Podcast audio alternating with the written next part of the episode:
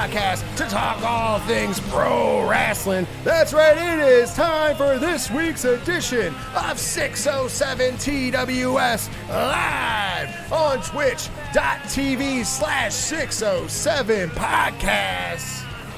Or if you're listening to us in podcast form, anywhere you get great podcasts by searching 607 TWS. Of course, we are coming to you live from the 8122 Production Studios at Dragon Master Games. I am one of your hosts here on 67 Podcast on Twitch. I'm also the host of the 3FN Podcast. That's right, my name is Rich, and joining me as he does each and every week. He's the other host here on 607 Podcast on Twitch, but you better know him as the host of the Ocho Duro Parlay Hour Podcast, better known as the ODPH. I'm talking about Ken M. 607 Podcast fam, what's happening? What is going on? What is good? Are we ready to talk some pro wrestling? Let's do this. That is damn right, my friend. By the way, uh, I, I broke it to Diesel right before recording time that I had changed some things for 3FN. Uh oh. So it was interesting. but he got through it. He got through the new website. Okay. We'll talk about that in a second because there's it's not even a new website because you can still go to 8122productions.com. But there's a new primary to that. So we'll talk about that in a second though. But uh, how's been the week, man? Week has been good. A lot of stuff going on. Uh, busy wrestling week coming up too. But you know, the grind never stops. So the hustle is still moving. Big weekend going on in San Diego too. Keeping busy, man. You got a lot of stuff going on. You got comic reviews, you got San Diego Comic Con preview, you got football stuff, basketball stuff. Oh, We're almost at football season. Yep. Preseason's about ready to kick off officially for the NFL. It's it's creeping there. NBA moves. A lot of stuff to talk about. I got to prepare for a 16 hour record Yeah. for, for, for the ODPH. I'm prepared for that, by the way. I'm already well, mostly prepared because there's still there's still some things that have happened in the NFL world that we got to wait till they pan out. But Correct. we still aren't going to be doing that for another few weeks, so there's plenty of time for them to pan out. So Yes. outside of that, I'm pretty sure that I have my picks locked in already.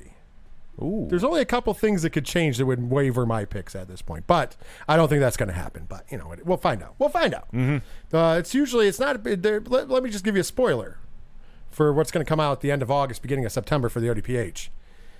Right now, I'm pretty sure of all the divisions and how the ordering is going to go. There's only maybe one one or two moves, but they're not at the top. Yeah. There's no team that's at the top. So if you're a Cleveland Browns fan, just let you know, I don't got you winning shit.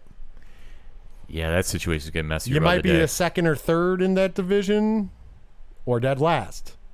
But I don't have you ranked at number one, regardless if Deshaun Watson plays or not. By the way, I'm gonna I'm gonna use this personal moment. I know it's a wrestling show to say. The fact that Deshaun Watson's ranked as one of the top 10 quarterbacks by ESPN shows how little ESPN fucking knows. A guy who hasn't played football in two years yeah. and maybe not doesn't play this year. How is that the case that he is on in the top 10 when other great quarterbacks are not? the hype machine is real there. That's the only way I can describe Also, it. Also, Russell Wilson, top 10. Yeah, I don't know about that with the setup. I got no problems with the top three Yeah, top three makes sense. because you got the reigning two time in a row MVP Mm-hmm. in Aaron Rodgers, and then you have Josh Allen and Patrick Mahomes, yes, which I would argue that's top three quarterbacks in the league right now. easily. But in the top 10, Deshaun Watson and Russell Westbrook. Or Russell, Russell Westbrook, sorry, Russell Wilson. I got Westbrook on the mind because as a Lakers fan, I'm hoping they trade him every any time now. I don't know. Anytime. There was some kind of noise that, there's some secret powwow and everybody's like, you know, whenever it gets revealed, and we'll get to wrestling in just a second. yes.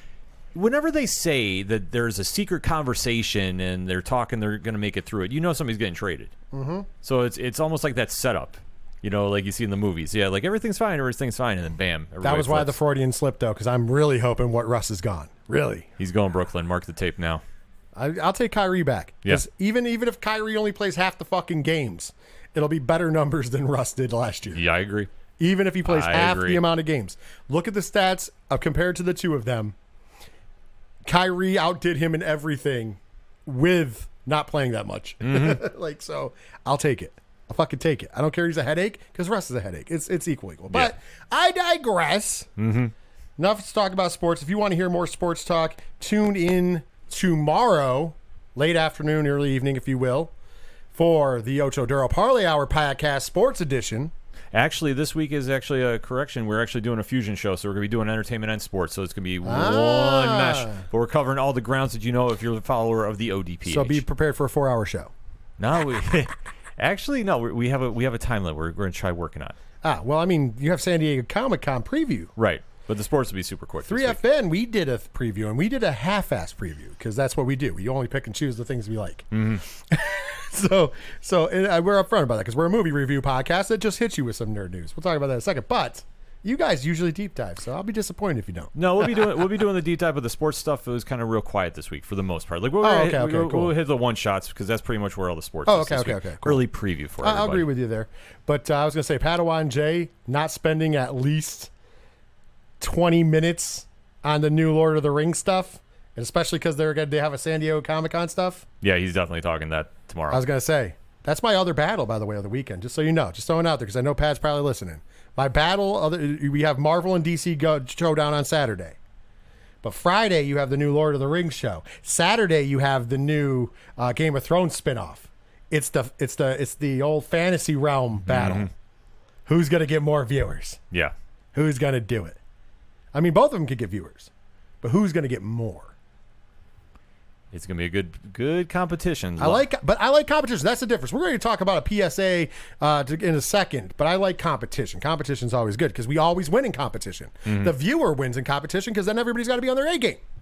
But we'll talk about that in a second. Before we go any further, though, Ken I want you to tell the folks how they can listen to the wonderful Ocho Duro Parlay Hour podcast coming up. Very simple. Swing on over to odphpodcast.com. Join in the conversation on the social media accounts. Check out the directory where it has all the links on your favorite podcast podcatcher to follow, subscribe, and not miss a moment of content. The T Public Store, anything and everything that is the ODPH can be found at odphpodcast.com. It's an exciting time because if you're looking for the Three Fanners podcast, better known as 3FN, which we're changing most things to that, including eventually a graphic, uh, 3FNpodcast.com. That's Hey. right. No longer 8122productions.com. It is 3FNpodcast.com. You can still find out more about 607 TWS in the uh, 3FN podcast there. Also, you can hit the links to this Twitch channel or Twitch channel there. You can find the links to our social medias, which have also kind of changed uh, on Twitter at 3FN Podcast, also on TikTok at 3FN Podcast. Instagram is the one I couldn't get, so it's at 3FN Pod.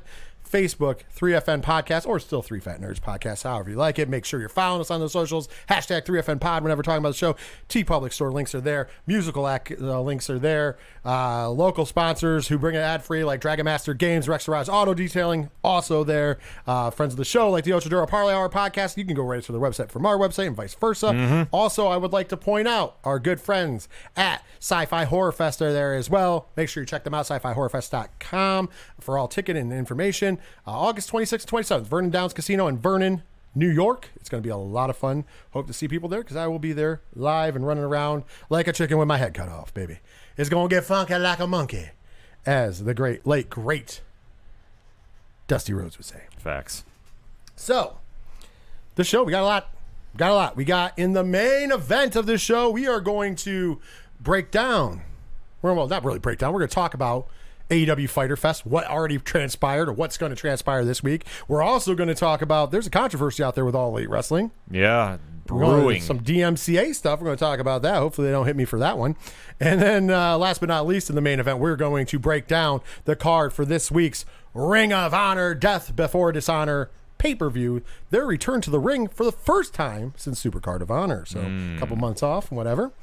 Uh, in the mid card of the show, we're going to do our indie spotlight this week on AIW Absolute Intense Wrestling because they have their biggest show of the year, Absolution, going down this upcoming Saturday as well. That will be live on independentwrestling.tv. We'll talk more about that in a second. And also, we're going to give you the update of the G1 Climax 32. It just started New Japan Pro Wrestling. It's their biggest time of year. We're going to break down what's happened so far, where the standings are. It's only been a couple days, and we're going to also talk about the next tournament matches over between now and the next time we come to you for 607 TWS. And of course, in the opening contest of this show, we are going to talk about Game Changer Wrestling because they had a big weekend this past weekend. But more importantly than that, Ken M, hmm. more importantly than that, there was some breaking news. there was. We're going to talk about that all in the opening bout. But before I can play Ken's favorite part of the show, before I can do it, last week I did one of my famous rants, call outs, all that stuff, and got some good reviews from that. Every, uh, the, it seems like we got some positive energy because people, I think, are tired of the toxicity out there Oh yeah. as a whole. But needless to say, I don't think it was as toxic this week, but there was a lot of gatekeeping going on. And it was across the board because coming into San Diego Comic Con, you see a lot of gatekeeping, of course, in the nerd community. Yep. So I've had to deal with that. And then also wrestling, there's a lot of gatekeeping. So we went from like this really fucked up, you know, it's been it's still toxic out there. Don't get me wrong. We went from this really fucked up, real toxic week in pro wrestling Twitter, which we talked about last week, to now this real gatekeeping week. And I, I mean, I heard people uh, talking about a clip of Psycho Clown and Brandon Kirk wrestling in the rain from over a year ago. Yeah. And what do you expect? Oh, critiquing. Oh, he didn't sell the pile driver. Okay, sorry, they were probably trying to rush through a match because the ring was saturated in water while still giving people a show. By the way, it happens. Mm-hmm. Rain and outdoor shows, especially in Mexico, happen. It's rain or shine on an outdoor event. Yeah. I don't save me with this unsafe for the workers. It's just it's it's just as dangerous with or without the rain. As a matter of fact, I saw a lot of workers chime in like I would rather the rain over the sun mm-hmm. because I don't know if you know this on a bright sunny day that wrestling canvas gets real hot, Yeah. like burn your back hot. So I'm sure they would prefer rain over the sun, but I digress. Meanwhile, you know, and, and, and this is not a political argument, so I don't want to start one. Meanwhile, you know what people should have focused on? There was a young boy in Mexico who was nervous about getting his vaccination and wore his favorite wrestler, his hero, Psycho Clown's mask to get the strength because he knew his hero would not be scared of a needle. And that's what got him through. And Psycho Clown heard about that, sent the kid an autographed mask and a bunch of stuff. Very that's cool what we should be talking about. Absolutely. The Psycho Clown is one of, if not the biggest star in Mexico, because he is. Mm-hmm. And he's he's doing things like that. But no, we're gonna break down a match and criticize people over a rain match. Come on, my guy. Yeah. Come on, people. We got to do better than this. I mean, Bully Ray came out last week, and I agree with. Him. I'm going to paraphrase him. Came out and busted open and said, "Listen, wrestling fans, most of them aren't fans. They're just out here shitting on everything, and it's true. The, the same people who are shitting all over AEW and WWE and New Japan, they're, they're everything. So what are you doing?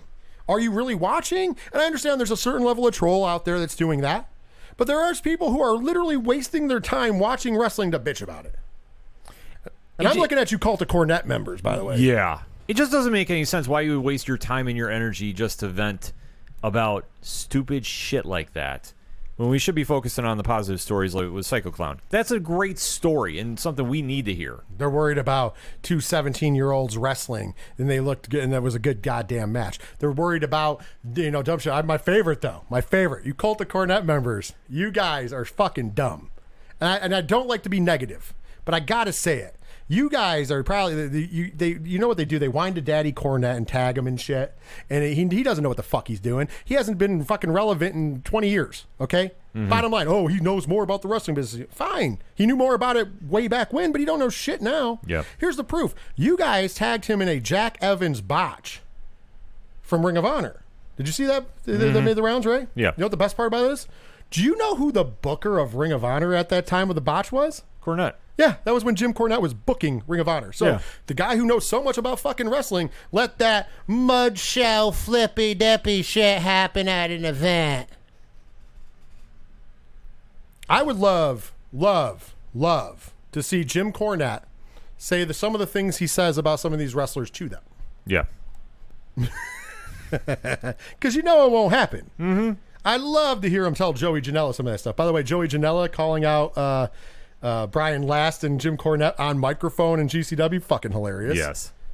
I want to point that out. But I'd love you to say something. Actually, you know what I'd really love? When you talk about deathmatch wrestling, I would love you to have that conversation with Nick Gage or John Wayne Murdoch. and I'm going to tell you what, you'd be better off with Nick Gage because he'll he's just going to school you and tell you what you're missing. Yeah.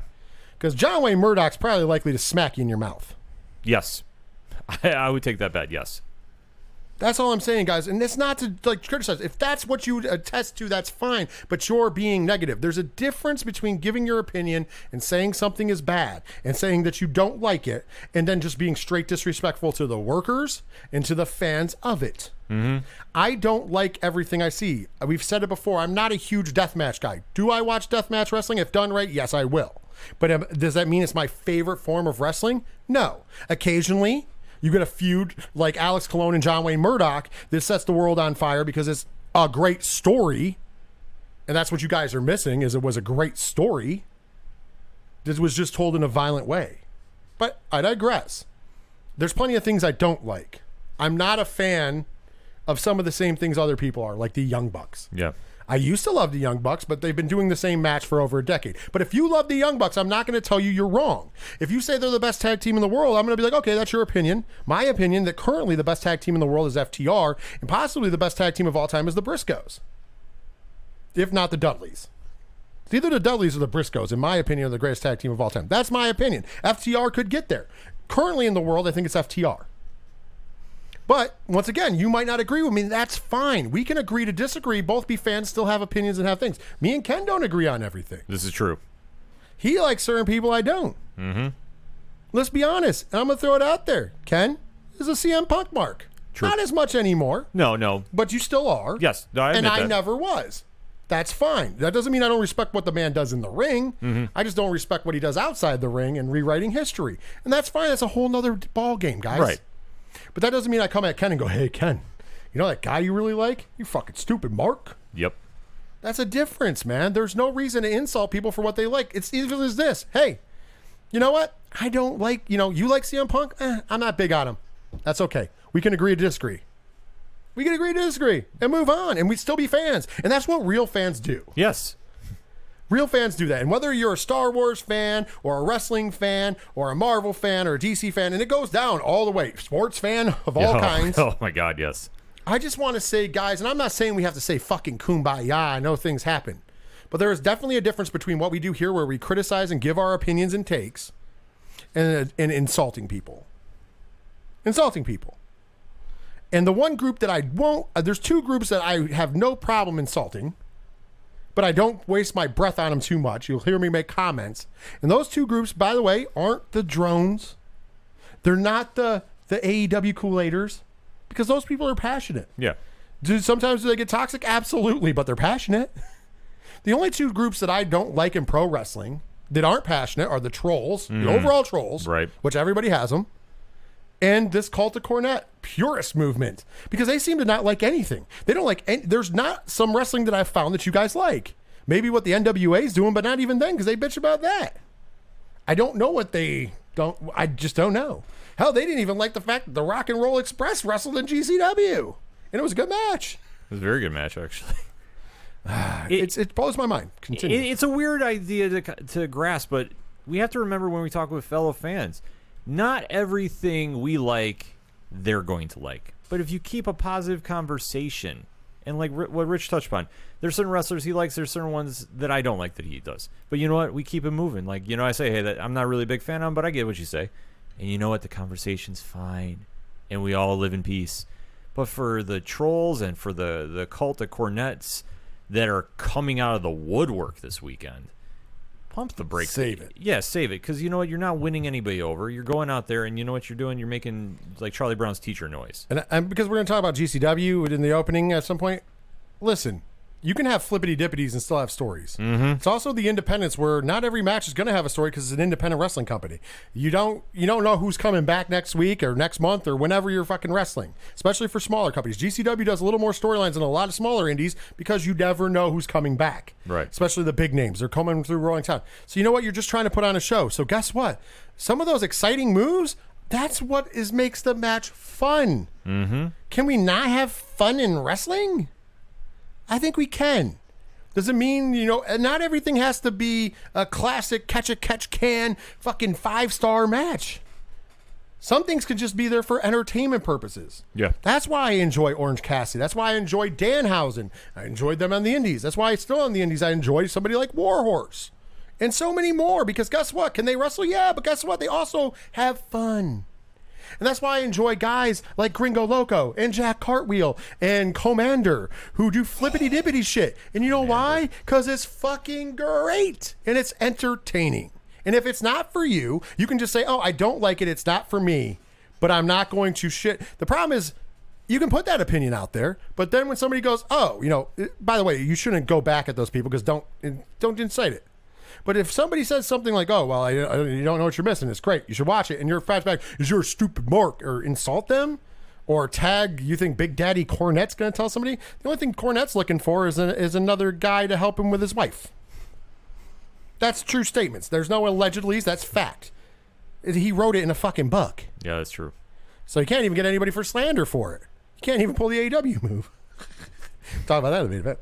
Uh, but anyways, before we go, I just want to remind people that the uh, Merriam-Webster dictionary has opinion is defined as a view or judgment formed about something, not necessarily based on fact or knowledge. It's important to realize not necessarily based upon fact or knowledge. So you could have an opinion, you could have a smart opinion, a dumb opinion, whatever opinion, but it doesn't matter because it is what it is. It's an opinion. And your opinions are yours and mine are mine, and sometimes we'll share them and sometimes we'll disagree with them. But the greatest thing ever, and I put this on Twitter, is like what you like and I'll like what I like. And sometimes we'll meet in the middle, but guess what? If I don't like what you don't like and you don't like what I like, we can agree to disagree, and both of our opinions are right. Mm. Because an opinion isn't wrong because it's not based in fact, it's an opinion. It's a beautiful thing. And art is subjective. So just remember that. And I'm just, I'm not trying to be a dick. I just want it. I just want people to know that. And we puck it at the end of the show sometimes. So I just wanted to start the show this way. No, you're you're completely right, and especially over this weekend, it was a little more out there than it normally has been in the past couple weeks. So we're just saying, when you get online, you want to stay in opinion, stay in opinion. Others might not agree with it, and it's fine. Yeah, no fights, no no name calling, no stupid shit. But I know that's not going to happen. I, I knew I'm not new to the internet. I'm just trying to make sure maybe two or three people hear this, or ten people, or whatever, and they decide, you know what, it's not worth that shit anymore. If it sinks in for one person, it's a win. And it's great. And that's why I said I, I don't rev- I don't usually go with comments for people unless it's a positive conversation because you're not going to change my opinion and I'm not going to change yours. So mm-hmm. there's no reason arguing with each other like morons because then we both look stupid Yeah. because you're not. Like art is art.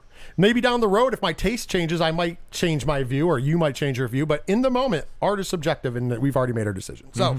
with that being said, let's kick off because we have a big show, and I know you're excited because you're always excited for.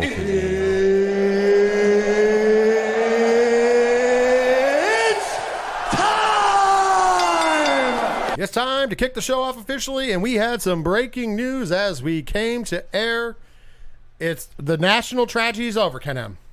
Oh. We finally know who, what the final match for the Nature Boy Ric Flair will be coming up in uh, just a little under two weeks now, Yeah, I forgot that the the last match. because it's taking place SummerSlam weekend. Yes. Are you ready? Because I'm sure some of you've already heard it, but I got to tell you because you already know. But I got to make it sound because this is what we do on a podcast or live stream or whatever you're listening to us on.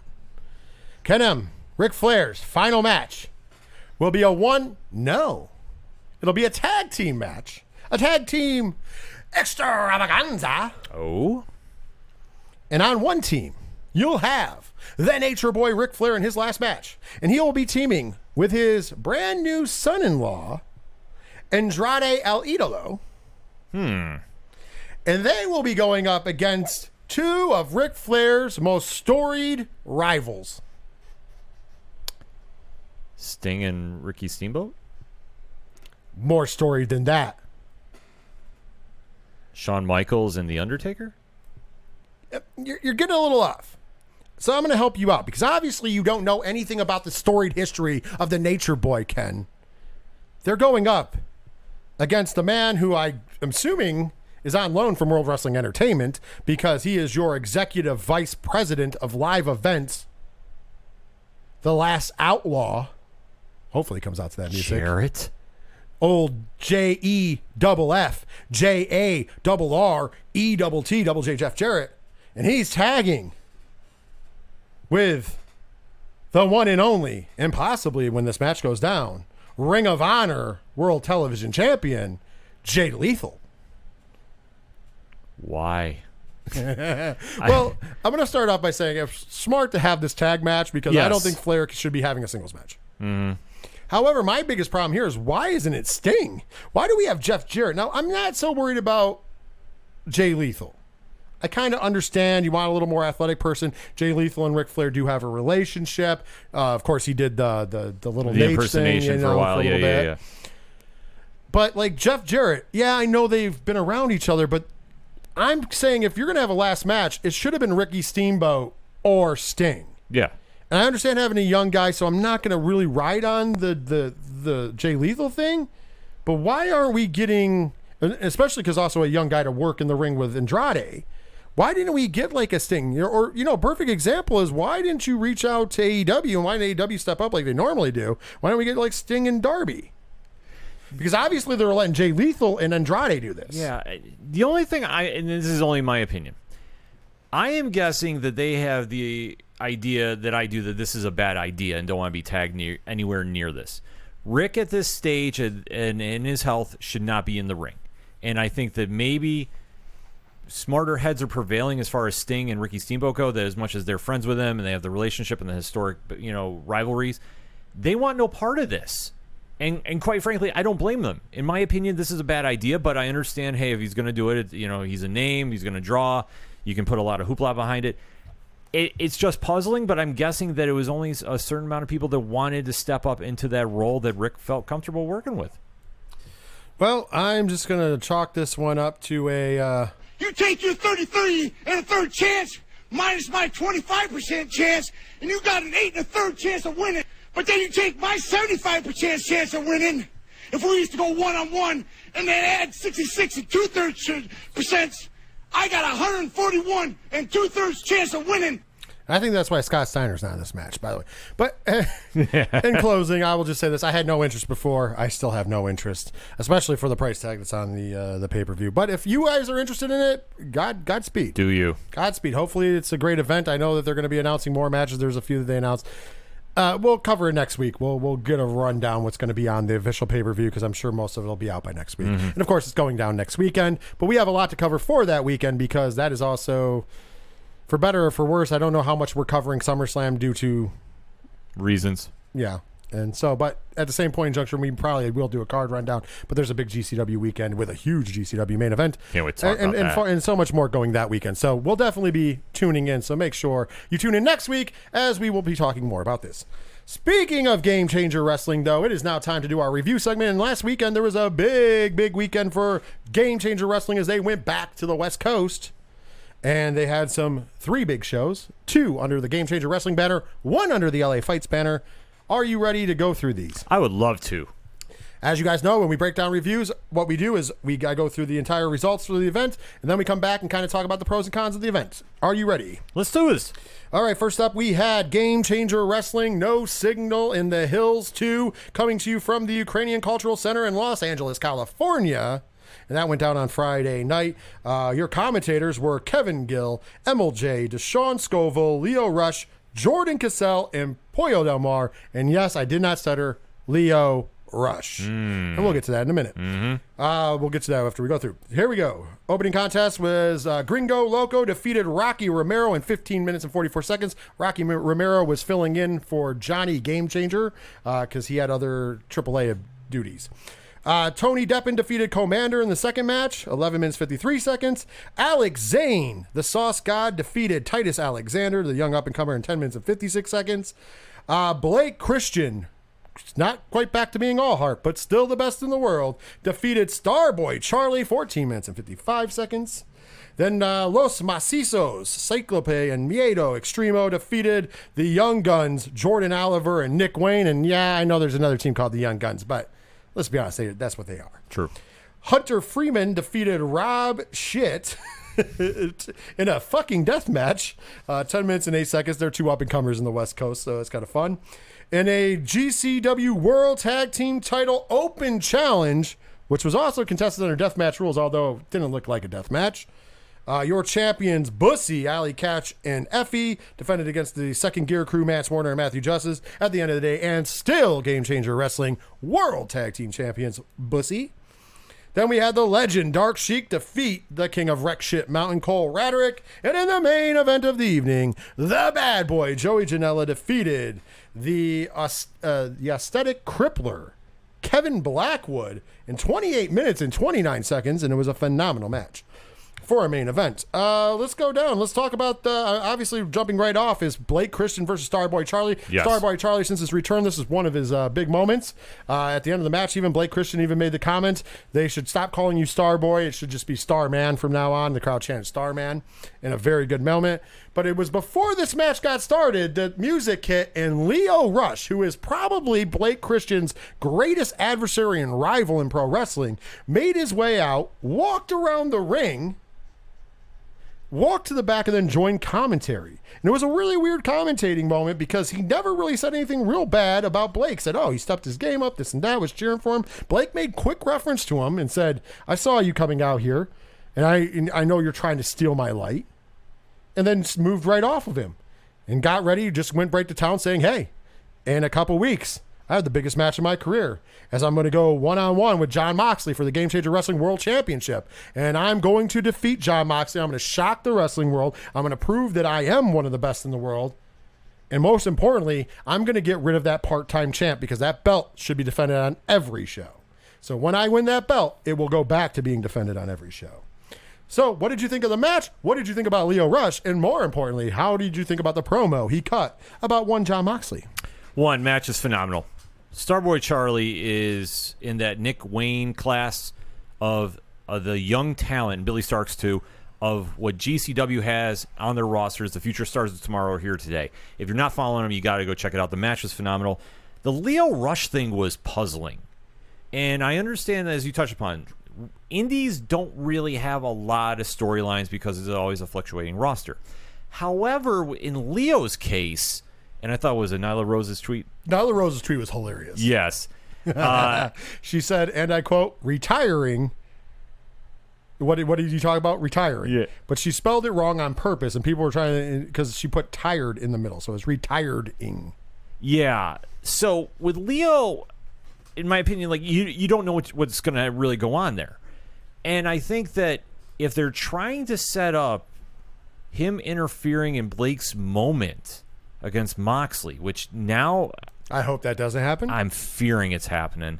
I really hope it doesn't. I hope that they set up that Blake wins and then Leo comes out and challenges him That's for fine. I'm homecoming. fine with that. I'm per- that's what I'm hoping for.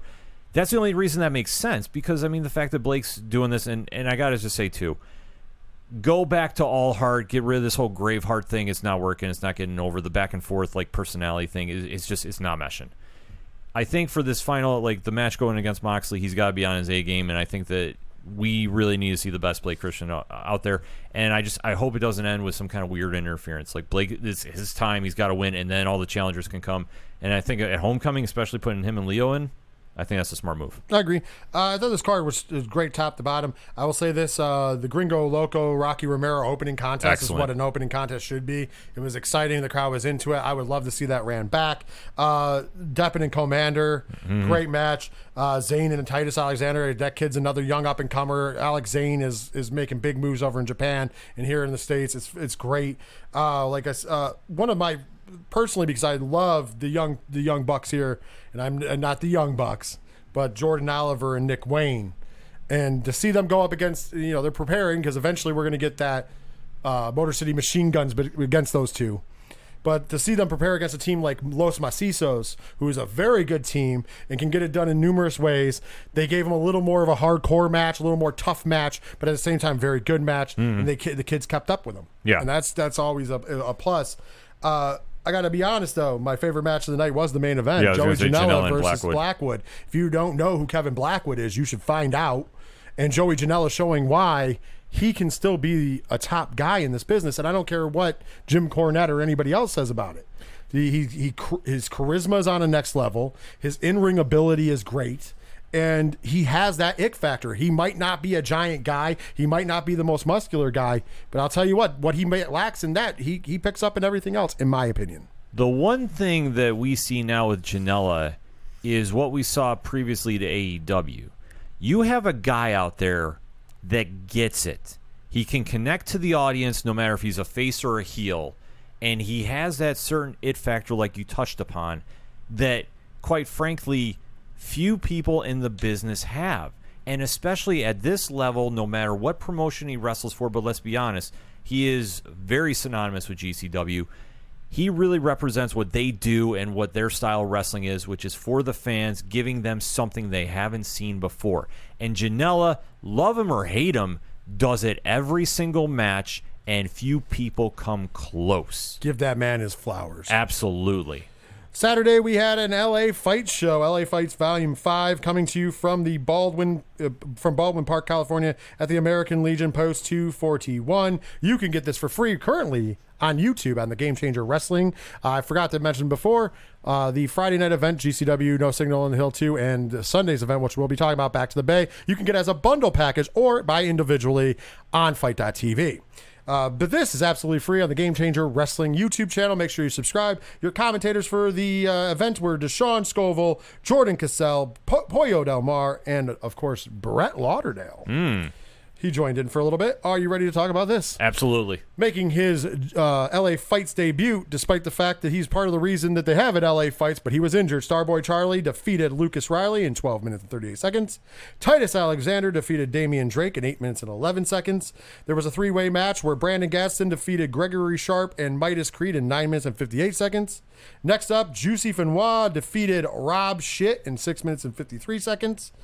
Jack Cartwheel defeated Jordan Cruz in 11 minutes and 59 seconds.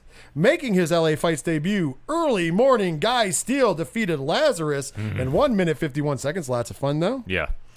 Uh, in a tag team match, Gangster Party, B Boy and Little Cholo, the Legends of the West Coast, defeated the young up and comers, the Young Guns, if you will, Jordan Oliver and Nick Wayne, 14 minutes 27 seconds. Hunter Freeman defeated Cutthroat Cody in 12 minutes and 59 seconds. And in the main event of the evening, the aesthetic crippler, Kevin Blackwood defeated Sandra Moone in 14 minutes 54 seconds. How did you think of LA Fights? Love the card. Thought the, you know the Wayne and Oliver match. Listen, they're getting tested for this Motor City Machine Gun match, and this was another great step up for them. I, I gotta say, the triple threat it really surprised me. I thought that was a sleeper match on the night. Uh, I gotta say, the Hunter Freeman uh, match, his opponent, very interesting mask. Cutthroat Cody? Yes, coming out to the ring. Uh, and I thought they put on a crazy match, especially Hunter was still rocking some bloodstained gear from last night.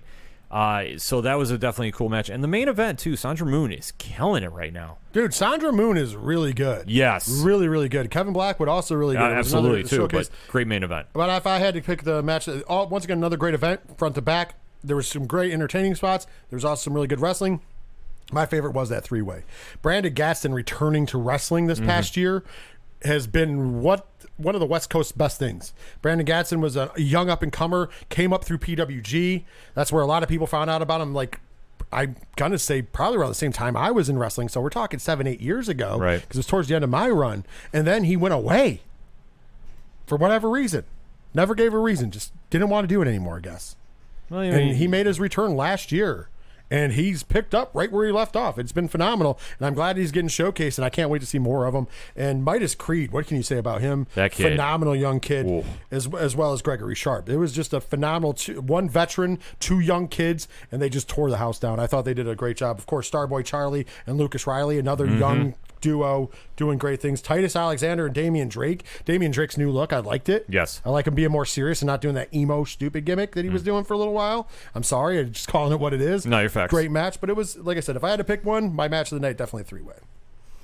All right, that brings us to the last match that we're talking about. The last uh, event of the weekend Mm-hmm. going down on Sunday. GCW back to the Bay from the Midway in San Francisco, California. Your commentators for the night: Kevin Gill, MLJ, and Rancid Zone, and of course Lars Frederiksen in the Bastard Zone. Lars Frederiksen, Mm-hmm. uh, which is awesome. Whenever they're in the Bay, he's a big GCW fan. He's friends with Kevin Gill, and always comes through. And he called probably half the card. I would say easy And, if, and I actually believe it or not, love Lars on. Uh, you know, it's good if friends to see with CM Punk. Somebody needs to get him in the booth on AEW. I'm not saying all the time, but occasionally it'd be real nice to see because Lars is real good. if they can only mix it up for Rampage, Dude, Lars is really good on the mic. So shout outs to Lars Frederiksen because I love hearing him and he gives really cool insights. It's kind of almost like a Pat McAfee because he's Yeah. coming out as a fan. Yeah, that- that's- I was just gonna say that comparison's perfect because He doesn't jump around as much, but he still comes out as a fan. he comes out as a fan, but still the passion comes through the mic, and that's what you want from your announcer. Absolutely. Let's talk about the event, though, shall we? Yes. In the opening contest, the king of wreck shit mountain, Cole Ratter, gets back in the W column as he defeated Midas Creed in 8 minutes and 22 seconds. Uh, second match of the evening, and one of my favorites of the weekend. Uh, the base god, Gringo Loco, defeated Commander, 12 minutes and 54 seconds. Uh, we'll definitely be talking about that more in a minute. Uh, Next up, the GCW World Tag Team Championships on the line. Your champions, Bussy, Ali, Effy, uh, took on the team of the Caution, Anton Voorhees, and the legendary Dark Sheik, the High Priestess of Pro Re- the Church of Pro Wrestling. Guess what, though? At 11 minutes 25 seconds, and still the Game Changer Wrestling World Tag Team Champions, Bussy. Uh, next up, the Sauce God Alex Zayne defeated uh, 607 TWS's resident favorite asshole Tony Deppen, 15 minutes and 48 seconds. Bad boy Joey Janela defeats Starboy Charlie, 22 minutes and 53 seconds. We'll be coming back to that because of what happened.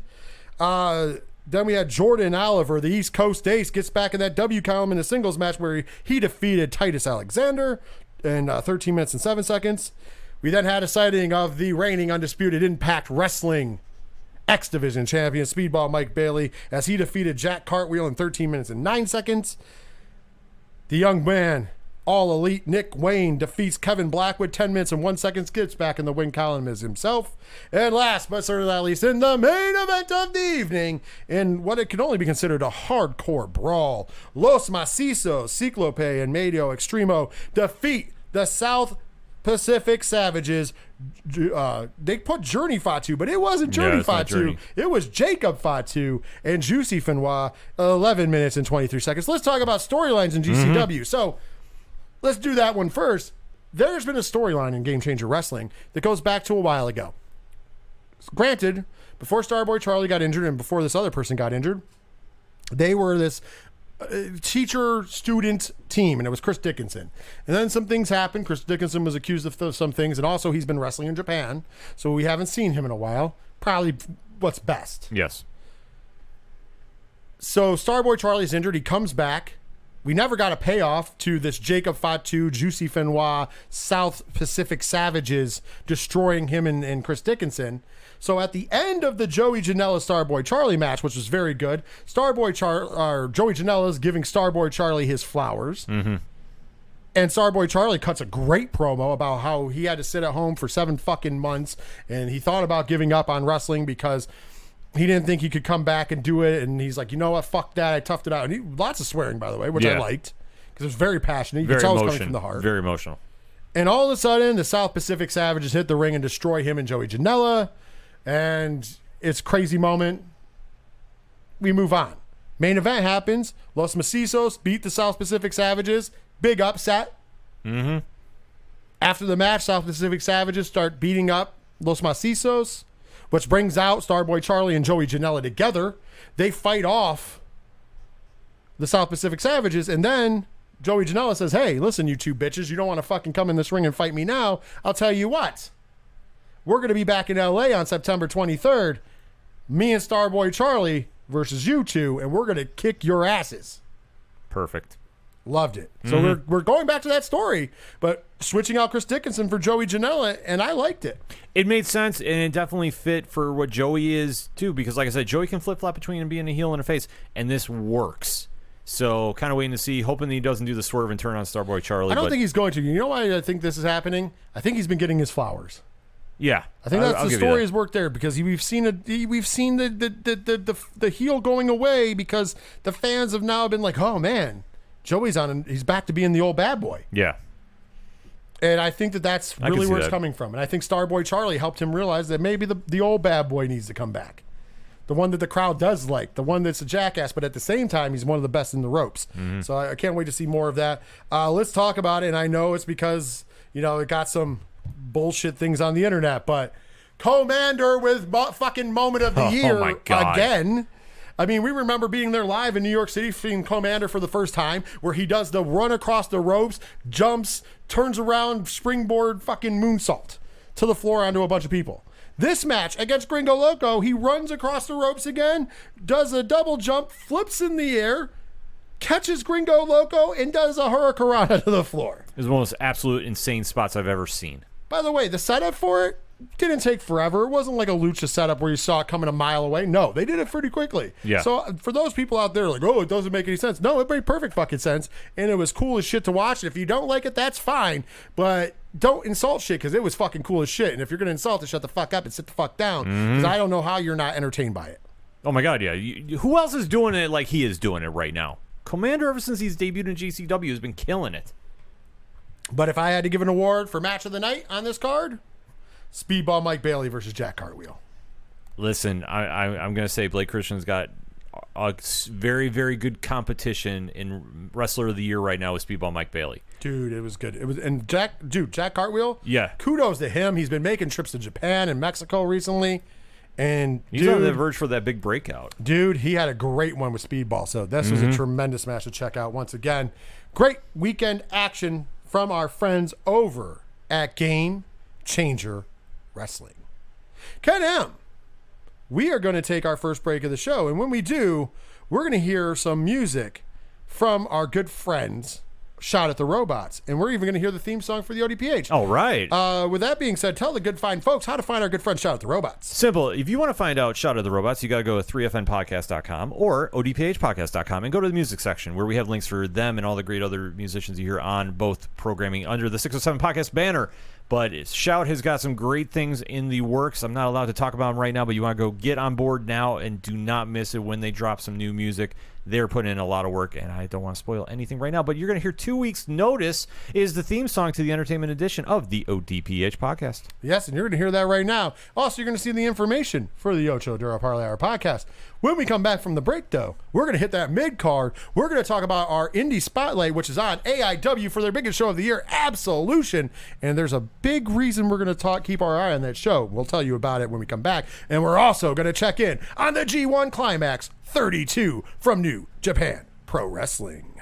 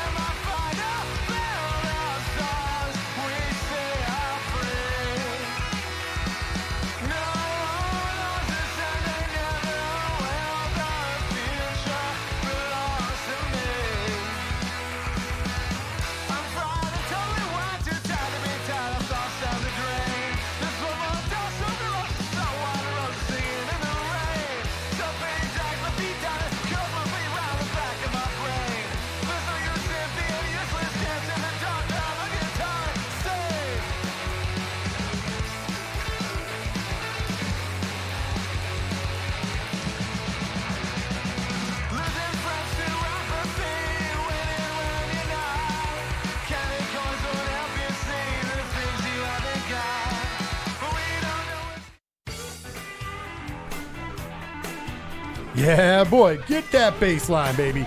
Get that baseline, line, Ken Yeah.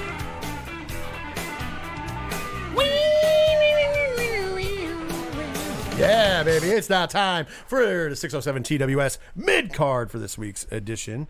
Are you ready? Hell yeah, let's do some pro wrestling talk. Well, we're going to talk about some independent pro wrestling, and I was reminded that we had two shows to talk about. One you can watch for absolutely free, Mm. but we're going to talk about that one second because first up, brought to you by our good friends over at independentwrestling.tv for all uh, if you want to find some wrestling to watch and that you might enjoy from all different kind of categories it's the perfect place it's the one stop shop independentwrestling.tv they have they have apps on Roku and Apple TV and Fire Stick. You can find it anywhere.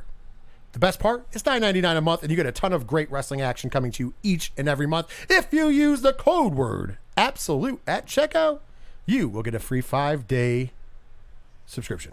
So check it out for five days. Stick around because trust me, I have been a very happy paid customer for a long time. Speaking of which, coming to Independent Wrestling TV this upcoming Saturday, I do believe with a special start time of 7:30 p.m. Eastern Standard Time, because that's when AIW likes to start. We have the biggest show of the year making its return. We have not had an absolution since 2019. They did do shows, but they didn't want to put on the big ones without crowds. So we have not had an absolution since 2019. Absolution returns. It's their biggest show of the year for Absolute Intense Wrestling. And guess what? It's the 15th anniversary of it. Now, mind you, if you do the math, that means 17 years of uh, A- AIW. Absolute incredible feat. Absolution. And it's going down from the Tadmor Shrine in Akron, Ohio. Are you ready to talk about this? Hell yeah, let's do it. So far, here's the card that we have, and then we're going to talk about the wild card. First up, we have a four way tag team match. The Jollyville Fuck It's Nasty Russ and T Money take on to Infinity and Beyond Cheech and Colin Delaney. Take on the Bitcoin Boys, Eric Taylor and Mikey Montgomery. Take on members only, Calvin G. Lewis and Malcolm Cambridge. Lots of young up and comers and veterans all mixed in there. It's like lions and tigers and bears, oh my. Hmm. Then we have the AIW World Tag Team Championships on the line. Your champions, the Philly Marino Experience, PME for short. Marino Tenaglia and Philly Collins will defend those titles against the bulking season, Arthur MacArthur and Chuck Stone. That's been boiling for a while. It's going to be a good one. In the grudge match that may steal the weekend. If you're not familiar with Isaiah Bronner, you should be hmm. checking him out. He's going one on one with PB Smooth, the big seven footer. He's not happy anymore. He's he's he's he's no longer happy go lucky. Pretty boy Smooth. That's going to be an intense match. No pun intended. We are going to finally fi- finally finish this rivalry in a best of two out of three match as Katie Arquette will take on Jocelyn Navarro. Okay. In a singles match, the man who has wrestled at every single Absolution, the Duke. I believe he has the best record at Absolution as well. Not undefeated, just the best record. He's going to go one on one with our good friend, the Maserati, Wes Barkley. Ooh, okay. We've got a dog collar match Hey now. as Dominic Garrini gets his hands on Casey Carrington for the final time. That's going to be a dope match. And in the main event of the evening, your reigning AIW Absolute Champ, Absolute and AIW Intense Champion, both titles held by one man, is always ready Matt Cardona. Car- Matt Cardona cannot wrestle, so he is giving up those belts. But we can't have those belts be vacant, so both belts will be on the line. As the formerly known as the director, Derek Dillinger, with Ziggy Haim in his corner, will take on one of our favorites of all time, Big Joshua Bishop, the mm-hmm. former champion. One of them is going to walk out as your new AIW Absolute and AIW Intense champion. I thought it was the perfect time to break the belts up, but whatever. Yeah, you know what they're going to do as they do, and you know what I I say is Joshua Bishop all day. Oh, I agree. I, I think it's his to lose. Like this is What? set up for him. But you know, Derek Dillinger, man, has had a hell of a year. You could argue that he is the franchise of AIW this year. you could. He's been on a roll too, but man, it's, it's hard to go against Josh Bishop. By the way, talking about storylines, they've been this has been something that's been under the surface brewing for about two years now. yes. Very good long term storytelling for Derek Dillinger, Joshua Bishop. Not because of the way it's happening. I mean, they were always going to come to a head for a title eventually. It's just now happening this way because the belts. But this has been something that was just under the surface. There was always this rivalry just under the surface between the two of them. Because as they both they both ascended to the top at the same time, Joshua Bishop got there a little quicker because he won the belts and Derek Dillinger didn't. Mm-hmm. Very good storyline. But there's a wild card. Before we move on, there is a wild card. Right. AIW, an Absolute Intense Wrestling, has a strong lineage. One of the people who has a strong lineage to them is somebody who was trained by the late great JT Lightning, and then would go on to train most of the wrestlers you see in AIW today. That was before he went and left to go to NXT. And we know that man as Johnny Wrestling, Johnny Gargano. Well, Johnny Gargano's coming home because for Absolution, he will be there signing at the Tadmor Shrine in Akron, Ohio. I think this is the return to the ring of Johnny Gargano. It's not guaranteed. AIW is not booking this. This is solely an opinion. This is this man's home promotion. He used to train at this school. There's so many kids that he could go up against, or even veterans he could go against, that he's been interacted with for years. I feel like somebody's going to take a short way out or make a stupid open challenge, and Johnny Gargano is going to hit the ring for the first time since he left NXT for AIW.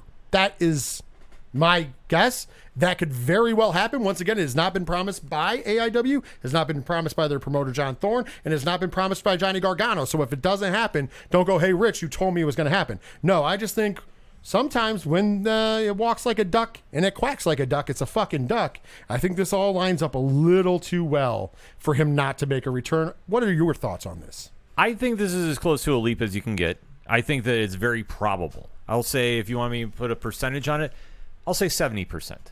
I think that if Johnny is going to do it, this would be a perfect way for him to come back. It's flying under the radar. Only shows that follow AIW are going to really pick up on this because everybody's expecting him to go to AEW. I mean, that's always been the hot talk since he's left NXT. But this would be a perfect way to do it. Slide it under the radar, build some momentum because I fully think we're going to see him back in a big way at GCW. I was going to say, here's my other logic for this. August 13th is Game Changer Wrestling's first night of homecoming. Mm-hmm. It could be on the second night, but let's be honest, it's going to be on the first night. Right. I am totally expecting Blake Christian, your GC, who will be the new GCW World Champion, defending that title against Johnny Gargano on that night. Yeah. Uh, this is a match that Johnny Gargano has been very public that he wants. He said very publicly that he wants to wrestle Blake Christian in Game Changer Wrestling. He did not say, "Oh, I just want to wrestle Blake Christian." No, no, no. He said, "I want to wrestle Blake Christian in Game Changer Wrestling." I think Homecoming is the best place for that.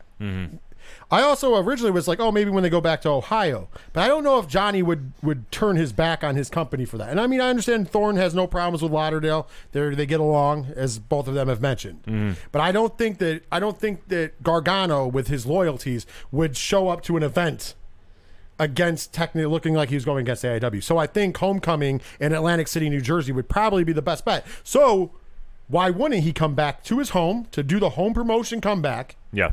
to then go on a few weeks later to wrestle in Atlantic City against Blake Christian. Once again, this is all speculation and opinion, but I mean there is some logic to it. Once again, if it walks like a duck and quacks like a duck, Yeah. it's probably a duck. No, I'm with you on this. Like I said, Or it's Diesel. Reasons. reasons. Reasons indeed, but I'm going to say 70%, but I could definitely see that happening.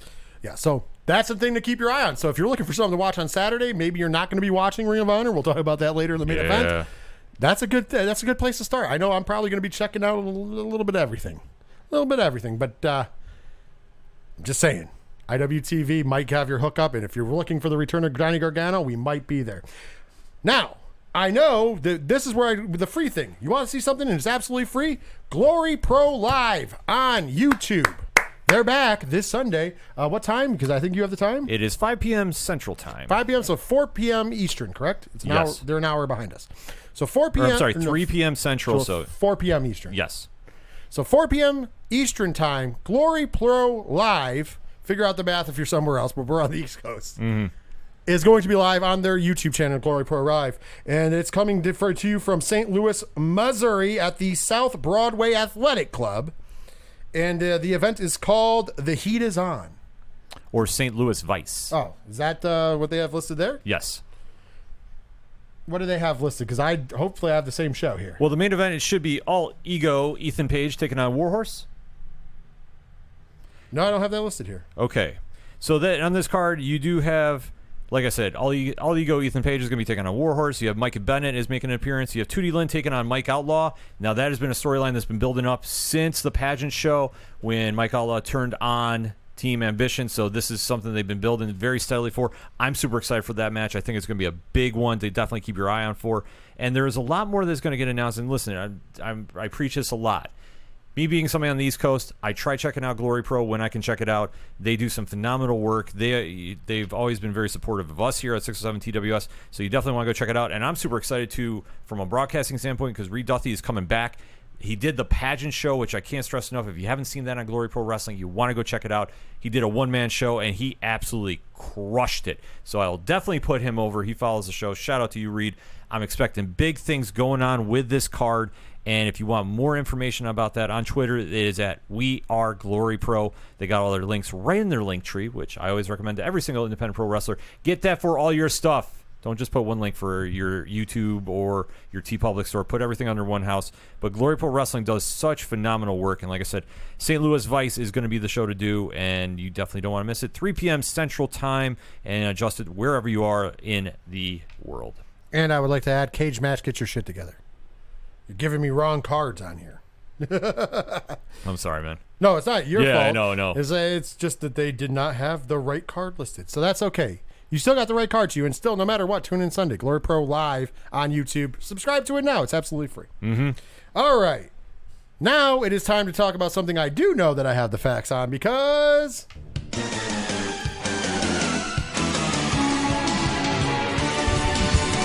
Time to talk some New Japan Pro Wrestling, and it is the G1 Climax 32 season. We have had the first two nights coming at you, so we are going to cover just the tournament stuff. We're not going to cover the other matches outside of the tournament. We're going to cover just the tournament matches and what the standings are after the first two nights, which is going to be pretty wide open. Then we are going to give you an update of all of the tournament matches for the next three shows that come before our next show. Yes. There's three shows between now and then, so we'll give you the who's going to fight who uh, and where it's going to be at. So there you go.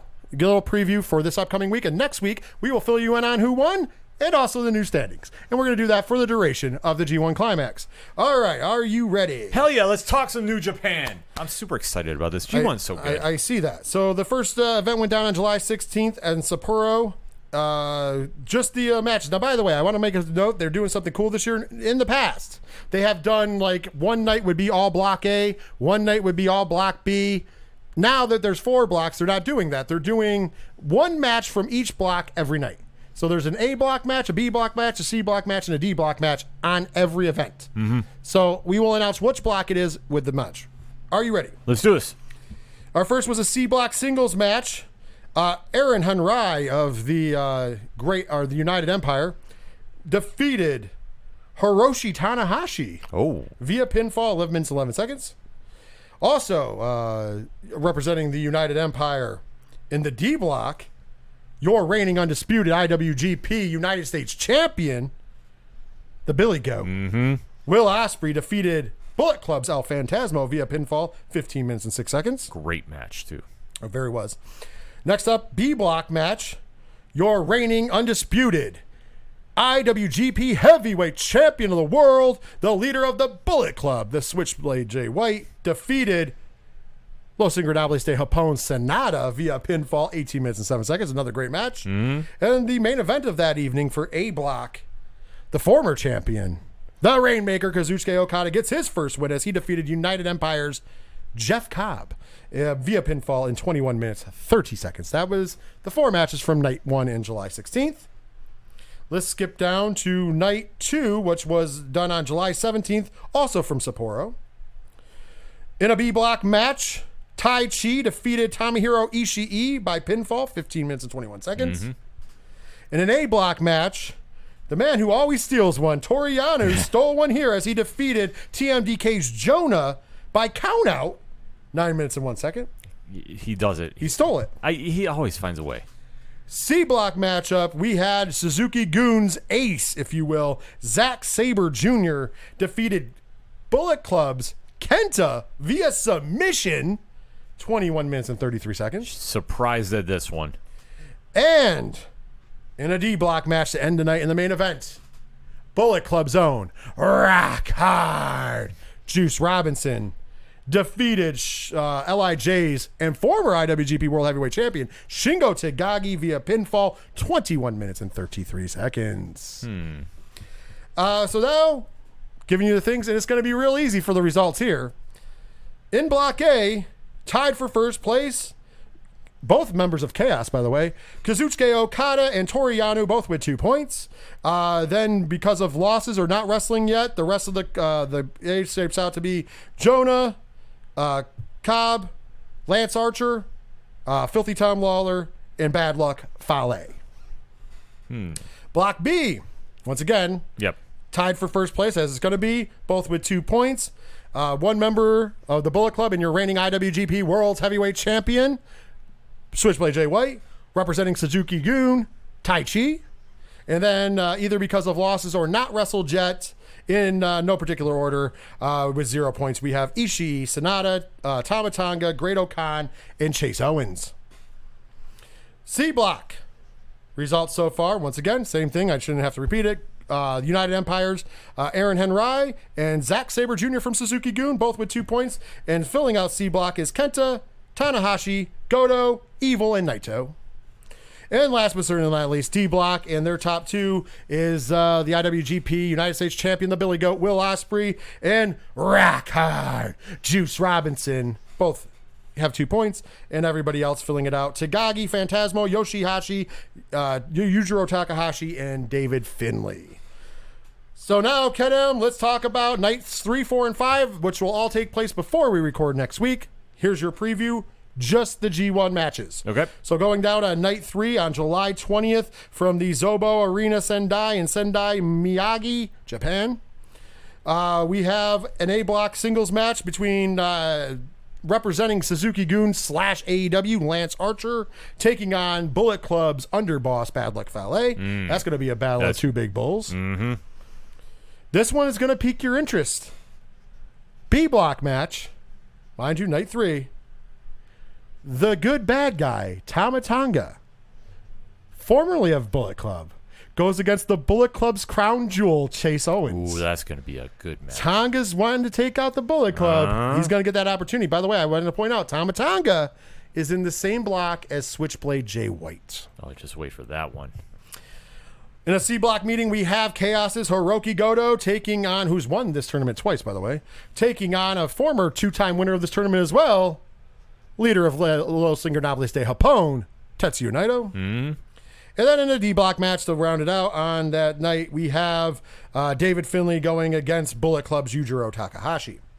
Night four, uh, coming to you from the Ota City General Gymnasium in Ota, Tokyo, Japan. It's the fourth night, and it's July 23rd.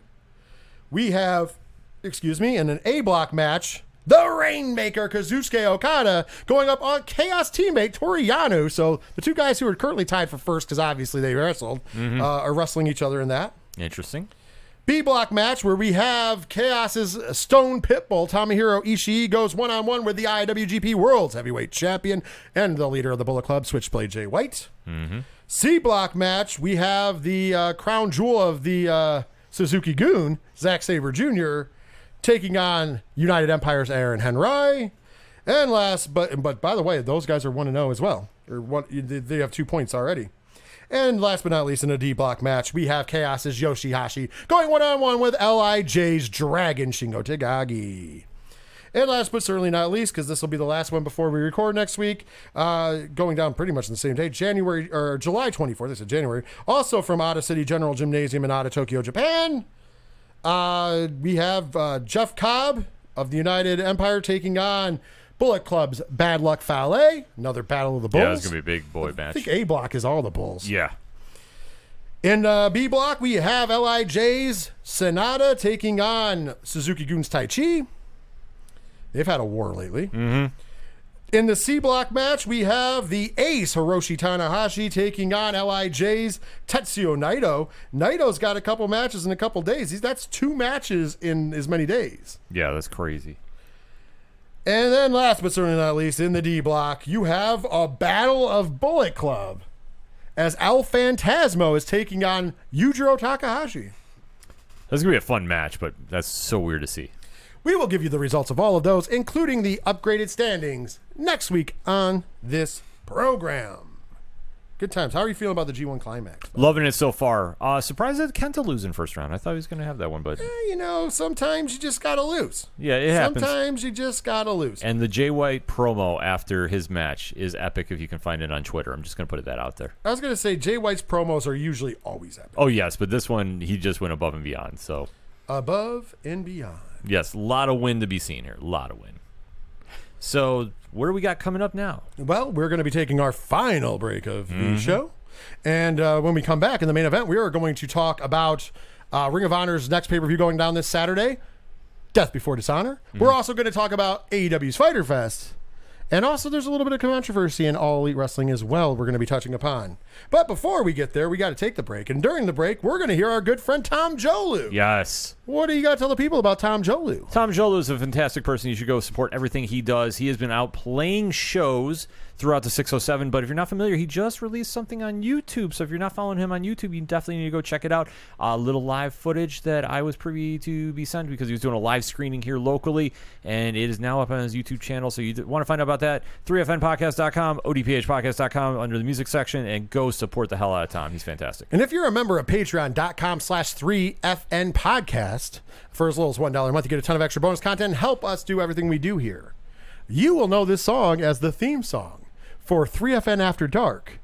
This song is called When Life Gives You Lemons, Have a Party. Mm-hmm. We're going to play this music for you. When we come back, it'll be time for the main event of 607 TWS.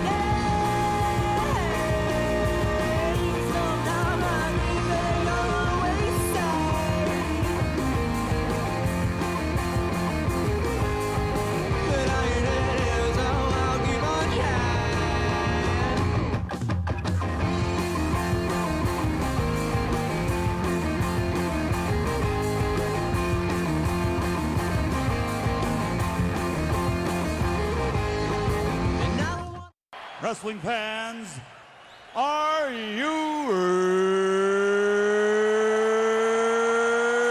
ready? Uh, let's get ready to rumble! It is time to rumble. It is time for the main event of this week 607 TWS live on twitch.tv slash 607 podcasts. Are you ready to talk some all elite wrestling? Actually, you know what? I'm going to say this better because it's all elite wrestling and Ring of Honor. Shouldn't we just say TK Land, TK Productions? TK World? Yeah, TKW. It's just a TK world and we're all just living in it. Maybe, maybe. Could you imagine if he really? Ah, never mind. No, no, no, don't, don't, Don't give him so- any ideas. Next thing you know, you know, Rich, you came up with a really, really good idea last week. just, just admit that it's T- T- TK's world. You know, I looked up at the blimp and it said the world was mine. If you get that, if you get that reference, you'll understand what I'm saying. Yeah. I'm just throwing it out there. I had to cover the mic. I'm laughing too much. Of course, you're covering the mic because you're laughing too much. You know why? Because you're hoping we don't get that DMCA. We'll talk about that in a minute. We'll- let's talk about Fyter Fest first. Yeah, okay, let's do be it. fair. Let's talk Sure, about Fyter Fest first. So we got all elite wrestling Fyter Fest. We had week one last week. I went on to too much of a rant last week, so we didn't really talk about it. But I didn't really want to preview last week's because I didn't really think it was the heavier of the cards and. It kind of proved that be that way, although the main event was excellent. We'll talk about it in a second. But here's a quick rundown. If you missed All Elite Wrestling Dynamite last week on TBS in the first week of Fyter Fest, this is what you missed. Uh, you missed uh, in the opening contest uh, Ward uh, for the AEW TNT Championship. Wardlow defending against Orange Cassidy. Uh, 11 minutes 35 seconds at the end of the day, and still your AEW TNT champion Wardlow. Uh, the AEW Interim World Championship Eliminator match was next. By the way, the Eliminator match is a fun way of saying if you beat the champion, you get a title shot. Yeah. So basically, if Kon- Konsuke Takeshita could have defeated Jon Moxley, he would have gotten a title shot. He does not. Jon Moxley wins the match 13 minutes and 10 seconds, which led to an interesting stuff because there was a little gaff on commentary. The gaff on commentary that got a lot of spark around the internets. Uh, I know we pointed out, and you and a few of our friends pointed out, was they said that basically CM Punk would have to beat Jon Moxley twice. That is not the case. Tony Khan has fixed it because our Lord and Savior. Mm-hmm. and said no. When CM Punk comes back, there is an automatic world title match. Right. Because we're it's just like UFC. The interim champion and the the, the real champion will go one on one to unify the belts. So we only have one title again. So there's no more interim. Thank God. So I like the fact that Tony Khan did jump in. One of the times that Tony Khan should have jumped in when the internet kind of got a little wild. Mm-hmm. I also like the fact that he said, "Listen, just think of it like UFC." Yeah. so kudos on him to at least know how the UFC operates, and that a lot of fans are familiar with that. So thank you, Tony Khan. I'm going to be honest. I know I joke about you being the Lord and Savior, but I I, I digress. Next up, we had uh, Kane. I mean, Lucha Kane. I mean, Luchasaurus with Christian Cage in his corner as he defeated Griff Garrison in a one minute and 30 seconds and then just delivered a brutal beatdown after the match to Brian Pillman. Once again, third week in a row that Christian Cage has desecrated a dead person. Yeah. And I just want to say for all the gatekeepers out there, and I'm not going to rag on it too much, but let's be honest, if this same thing happened in WWE, I don't think people would be saying how great of a heel promo it was. Mm-hmm. Something tells me that. If The Miz came out and started talking about dead people, I don't think they'd have the same reaction. As a matter of fact, we do have an instance of that because remember when Randy Orton said to Eddie Guerrero that you keep pointing up and saying that Eddie's looking at you from above, but you're pointing in the wrong direction.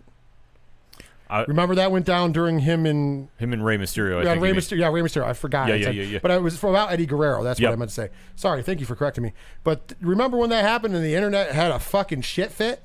Oh, I was even taking it back to when remember during the whole alliance angle and Stephanie McMahon told Freddie Blassie he was going to die, Oh yeah, I remember that as and well. everybody lost their minds about it. So I'm just saying, Yeah. guys. Let's be fair. Did I think it was a good promo? Absolutely. Do I like the fact that he's necessarily desecrating the dead? I'm not. I don't know if I'm a fan. And I'm going to be honest. And I love heel heat. But like, it was one thing when it. Well, not just the dead, because the one wasn't. It was Jeff Hardy. But Mm-hmm. taking a real life seriousness and saying, "Hey, you're, you're, you're I'm believing to think that your brother's the sober one." It's a little low blow. it's a low blow and it's a questionable call because, like you touched upon, when Jeff Hardy was in WWE and they were doing that angle where he uh, crashed the car, I believe it was against Sheamus or Elias. It was Elias. Yes, yeah, yes, yes. and then you know obviously it brought up about they Jeff's called person- about him being drunk and stuff, and everybody was like, "I can't believe they're making him do that as demons." Right. So why is it bad there? But Christian is bringing this up every week, and it's cool. Well, we've talked about a non wrestling personality in uh, Luke Perry. Mm-hmm. We've now talked about the sobriety of Jeff Hardy, and now Brian Pillman. Yeah. I, I'm once again, I'm not offended, but I can understand why some people are. But I also can understand why some people are pissed off because there's a double standard. Yeah, I'm I'm I'm in the double standard crowd. Once again, it doesn't bother me as much, but I, I hate the double standard. So if you're bitching about one, you got to bitch about both. Or guess what? Don't bitch about either. Mm-hmm. Right. Good news. But that's never going to happen. But I'm just saying, if you're looking in the mirror and going, oh, Yeah. be fair. Mm-hmm. It drives me nuts. But anyways, and of course, Lucha Kane. Yeah. This is basically Luchasaurus being Kane. Yeah, yeah, Facts. Uh, next up, we had uh, Claudio Castagnoli, double C, defeat Jake Hager, 11 minutes and 35 seconds. And then for about 10 minutes and 15 seconds of that match, we had to hear We the People. You knew it was coming. Pat actually called it on ODPH. Well, yeah, I Yeah. mean, everybody knew it was Yeah, coming. yeah. Unfortunately, we didn't know it was coming for like 10 minutes. Yeah, that's what I was saying. It was he he called it was going to be dominating about that. Serena Deeb defeated Anna Jay via submission in seven minutes. They set up some uh, stuff between her and Mercedes Martinez at the end of this, so fine setup. A little long of a match. Last but not least, the main event of the evening for a three-way tag team title match for the AW World Tag Team Championships. Your champions, the Young Bucks, Nick and Matt Jackson, defending against Team Taz, Powerhouse Hobbs and Ricky Starks, and Swerve in our glory, Keith Lee and Swerve Strickland. This is a very good match. Uh, we got to see a lot of the same old shit, but it was still a good match. Don't Yeah. get me wrong. I enjoyed a lot of the spots. And man, it came down to the end of this match, and I messaged you and I said, Man, if the Young Bucks retain, all this has happened for the Young Bucks to retain, I'm going to be pissed. This match is losing points because they've done too much for them just to retain. Guess what? They didn't because uh, at the end of the day, and your new AEW World Tag Team Champions Swerve in our glory, Keith Lee and Swerve Strickland. I just hope that this is not a transition run to get the belts to FTR, which means that once again the Young Bucks don't want to do the job to FTR. That's what I feel. I hate saying this because I love Strickland and I love Keith Lee.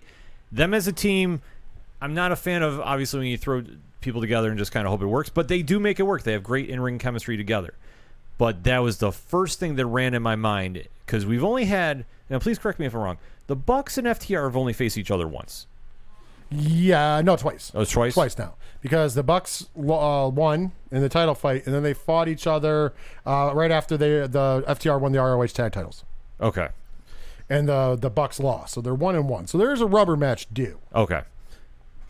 I am just sitting here, and that's the first thing I thought. I was like, well, they don't want to do the job to the Bucks or the FTR at, at all out. That was the first thing I thought, and I, I hope I'm wrong. I really Oh, I hope did- I'm wrong too, but I had the same feeling. Yeah, that And we didn't even talk about this before, so Yeah. I've had the same feeling. Uh, no matter how it goes, congratulations to Swerve Strickland Oh, and Keith Lee because they both deserve this shit. So that's awesome. Take nothing away from them. Uh, by the way, that's going to give us the uh, this this award for the week. It's been a while since we've done this one. But you know and I know that you're only half the man that I am. Wait for it. And I have half the brain that you do. There it is. And that was because Wrestling Observer and uh, our good friends over at Fightful Select, and then all the satellites from there that we always forewarn you about, they started reporting about there was no three count, and so there was going to be a re- overturn of the match to the point where Tony Khan had to address Twitter and say, "No, the match was booked that way. Swerve in your glory is the tag champs. It's not." An accident. There was no fucking miscount. Whatever they're running with is bullshit. Mm-hmm. Got caught with their hand in the cookie jar again. I'm glad that TK called him out. It's sad that he has to go on the internet to correct dirt sheets, but I'm glad he did call him out. Let's talk about. Uh, shall we talk about Rampage? You want to throw Rampage in there? Well, just do it real I mean, quick. you know what? Let me let me just rephrase it. It's no longer AEW Rampage; it's ROH Rampage. Pretty much. And I'm I'm perfectly fine with this too. Let's do a quick rundown. The House of Black, uh, Malachi Black and Brody King with Julia Hart in the corner to defeated the Dark Order team of uh, Alex Reynolds and John Silver. Due to people being released or let go or the contracts expiring, it shouldn't be long before Dark Order's gone. Uh, your uh, ROH World Champion Jonathan Gresham uh, defeated Lee Moriarty uh, 10 minutes and 8 seconds match. in a great match. Uh, Kris Statlander and Athena defeated uh, Charlette Renegade and Robyn Renegade in a tag team match that only lasted 26 seconds. Squash. Yeah. And last but not least, in the main event of the evening, the Lucha Brothers, Penta Oscuro and Rey Fénix, uh, defeated Private Party, Isaiah Kennedy and Marq Quen with Andrade El Idolo and Jose in their corner, 11 minutes, 17 seconds. That brings us up to this week, this week, this week. And we have some matches announced, and uh, I'm going to name the matches I have, and if they added anything uh, from the press release, I'll let you go in. Okay. Shall we? Yeah, I got my press release lined up from AEW, so we'll Oh, you got the whole lineup? Let's go ahead. Let's just go with the whole lineup. So the whole lineup I have listed. And list the barbed wire match last. Yes, of course. Uh, kicking off would be Brody King and Darby Allin in a match. I have that listed here, but yes, continue. Actually, I'm just like, just go ahead. Yes. so that is the one that will be kicking off the show, I would imagine. And then They've been setting that up even outside. They did it at an autograph signing. I'm, I'm fine with that, by the way. Yeah, they've been doing a nice subtle thing with it. I know Darby jumped off the stage, uh, pulling a sting on Rampage, so they've definitely build, been building up that feud very well for it. We also have the best friends. Uh, so Trent and Chuck Taylor be taking on Jon Moxley and Wheeler Yuta. I've heard this is the battle, the custody of Wheeler Yuta match. Yeah. Yeah, Allegedly. yeah, it's kind of a weird setup for it, but you know, like I, I think this is just going to buy some time. Obviously, going build some hype in for Ring of Honor's pay per view this week. Well, you know, there is a storyline built in there with Wheeler leaving the best friends and so on. So there's a storyline. I, I agree. Mm-hmm. Varsity Blondes will be taking on Christian Cage and Luchasaurus. Oh. So that tag match has just been announced for that. And the last one that I have listed as of right now when we record is the barbed wire mayhem match that Rich has alluded to. Eddie Kingston will be taking on the Painmaker because Rich ha- or Chris had to cut a promo last week on Dynamite, which, in my opinion, was not his best work, to explain that the Painmaker was coming back out for this match. This barbed wire everywhere death match and the JAS, the Jericho Appreciation Society, will be suspended in a shark cage. Reasons. Ah, yeah. They're getting it all in there. So, by the way, there's a lot of people in uh, on the internet land, some of which are Kool Aid drinkers, some of which, of course, are the Cult of Cornette people who always are bitching about death matches. And here we go. AEW doing another death match. Well, you know what it throws me off about this is we remember when Nick Gage came out and faced Chris Jericho when they were doing the MJF labors and all that jazz. And a lot of the feedback from the AEW faithful was very negative towards it because they're not they don't like death matches. So to see them take it up a notch and do the barbed wire match, I am very curious at how the reaction is going to be. Now, is this going to be like a full death match like we see in GCW and other federations like that? I don't think so, but this is very odd to see on network TV, and I am very, very interested to see the reactions. I agreed, 100%. Well, with that being said, it'll be interesting, and we'll both be tuning in on uh, Wednesday, Wednesday, Wednesday. And of course, uh, I know Ken M does a great job of tweeting out live stuff. So uh, that's uh, at ODPH Podcast on Twitter. Yes. Uh, I might throw some stuff in. So at 3FN Podcast. You never know. Sometimes I try to thin out the wrestling shit just because, whew, wrestling Twitter bothers me. Mm-hmm. Speaking of wrestling Twitter, though, there is a controversy that has been around AEW for a long time and is now kind of coming to a head, and there's a lot of moving pieces. We're going to kind of cover it, and then, of course, we're going to end the show by going over Ring of Honor's pay per view that's coming up, okay? Yes. let's talk about this though. So let's talk about where this has been for a while. So it has been known and joked about on this program and elsewhere that if you say anything negative about all elite wrestling, the Tony Khan and all elite wrestling will take your shit down if they can. Uh, to be honest with you, it is one of the reasons that we don't use some of the graphics on the screen anymore, uh, even though they are sent via a, a uh, uh, AEW. an AEW uh, profile. I was going to say the name of the company, but I decided not to. Yeah, yeah. Uh, they're, they've been sent to us by AEW because press. Mm-hmm. Okay. But we still don't use them because I'm like, you know, there's other people who have used press related things and their shit's been copyright stricken too. And it's not that we hate AEW, but we don't always, you know, there's nothing that's perfect.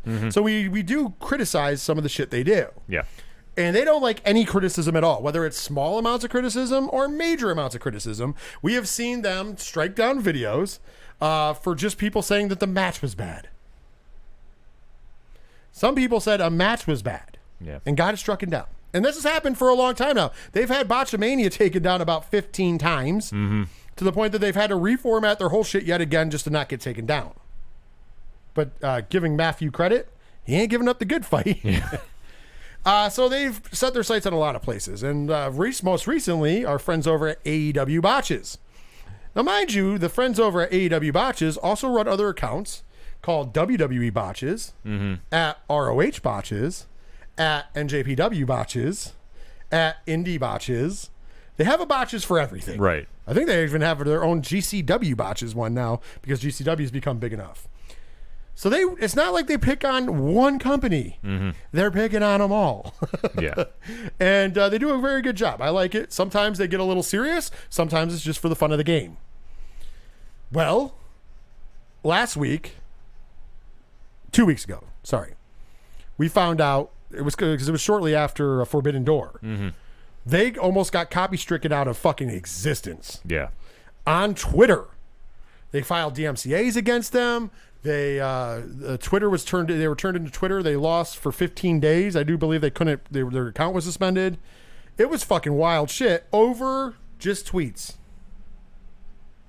And people were like, "How's that happening?" Well, the snowball effect started to happen because once again, in that wake, there was more DMCA's that went down on YouTube. There were some DMCA's that went out on Twitch, and there was way more on social media where they were trying to take things down. But it was weird shit. There was some weird stuff happening. So, uh, Buck Starsky at Buck Starsky 22 is a smaller, a smaller account, but he has done some things, and I'm going to read his exact tweets. To he shed some light, and uh, there's some evidence in this light, and we're going to talk go go further. One out of four, so there's four tweets. This is the toughest post I've made, but sometimes silent weapons for quiet wars take their toll. I'm including some heavyweight accounts here for a signal boost because I can't be heard on my own. So then he tagged a whole bunch of some savory characters that I'm not going to name. Hmm. However, they have large followings, so it was probably the smartest thing you could have done. Yeah. Ready? Yep. Two out of four. As some people know, I went from a career in, in the ring to working in the office on information security with a focus on digital media rights. I know Jeff Jones. We've talked a lot about copyright claims, and I sent this to him when at AEW Botches was hit on its last account.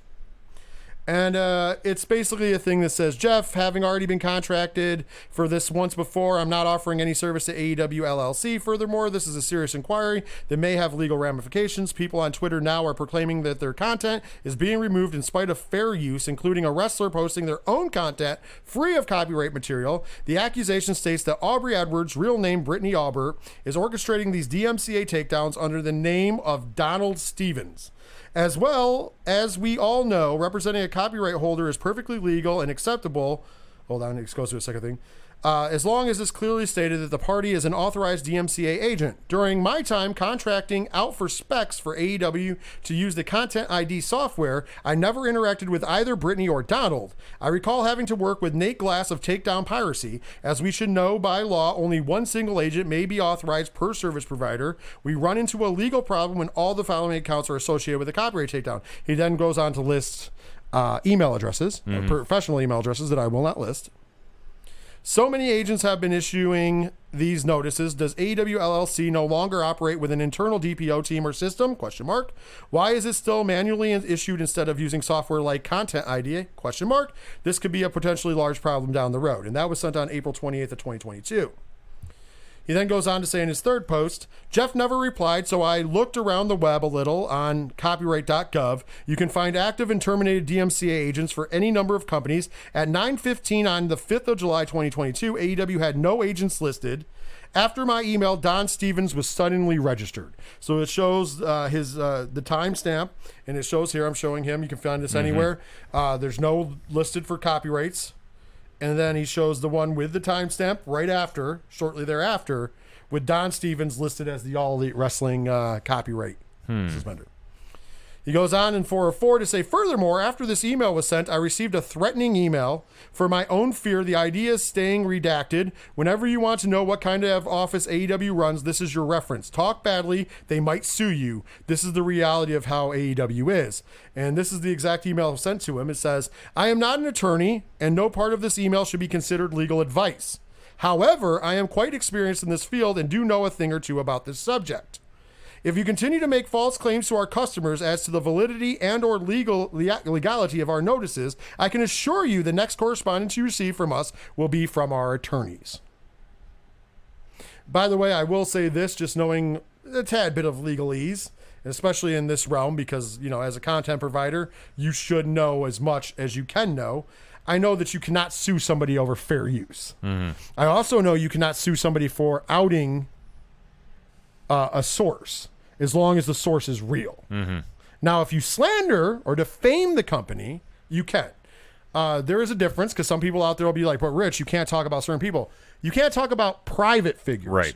You can talk about public figures. That's why it's not illegal to name what Aubrey Edwards' real name is because she is a public figure.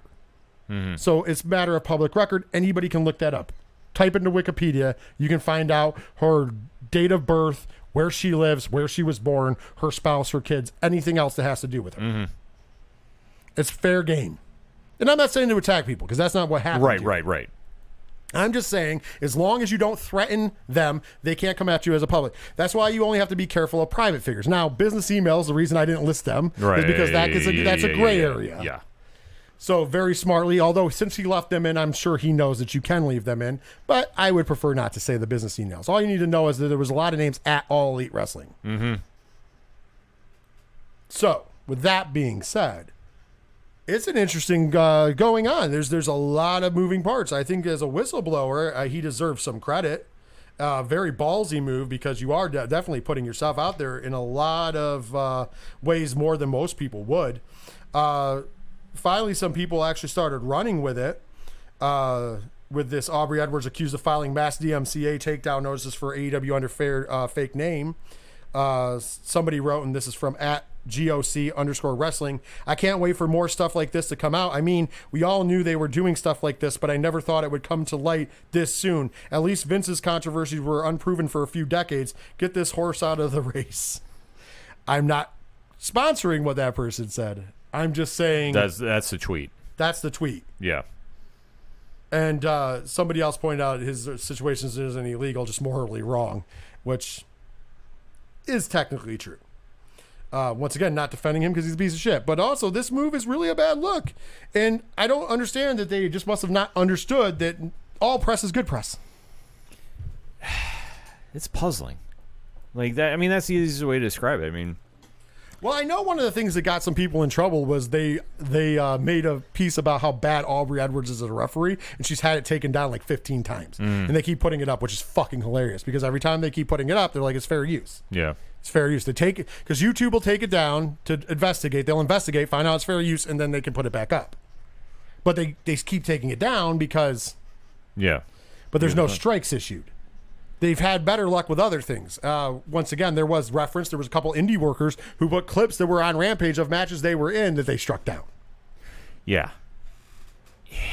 and that was nothing negative. It's no, weird. no. It, it- it's a weird world to to look into, and I like I say, the fact that you put the all that information out there, yikes! Like, I mean, where there's smoke, there's fire. We've been seeing this for a while. I mean, it's been an open joke amongst the internet and even on this show that if you say something they don't like, you're, they're, they're, they'll fucking hit you. oh yeah, And it happens every time. I mean, that's why we take precautions not to be a target. correct. Trust me, they'd love to make it a target. They're paying attention. Uh, Ken, Ken, and I have both seen the the the the uh, IP address out of Jacksonville, Florida, a few times. Mm-hmm. But guess what? We're not doing anything illegal. No DMCA's. We're not stealing any of your stuff. Correct. Everything's cited. And on top of it, it's all opinion based because we're not mm-hmm. breaking news. You're right. Meanwhile, they don't go after these guys like Meltzer or SRS who are lying even about their product. I mean, we just did the whole thing where I played the Psycho Sid bit mm-hmm. because these motherfuckers literally said that, oh, that three count didn't count. It's going to come out. It doesn't count. It's Yeah. not what was supposed to happen. You know why? Because they all thought that it was going to be the Young Bucks versus FTR at All Out. Mm-hmm. And it still might be. They might drop the title back to the Young Bucks. Who knows? Because that's weird. But whatever. They've played It's hot potato with yeah. it. Well, AEW's been playing hot potato with the TNT title for a full year. Yeah, that's true. They've had more changes to the TNT title than any title in WWE in the past year. That's right. For all the people who are talking shit about it, I counted. I was gonna say six. There's six. Yeah.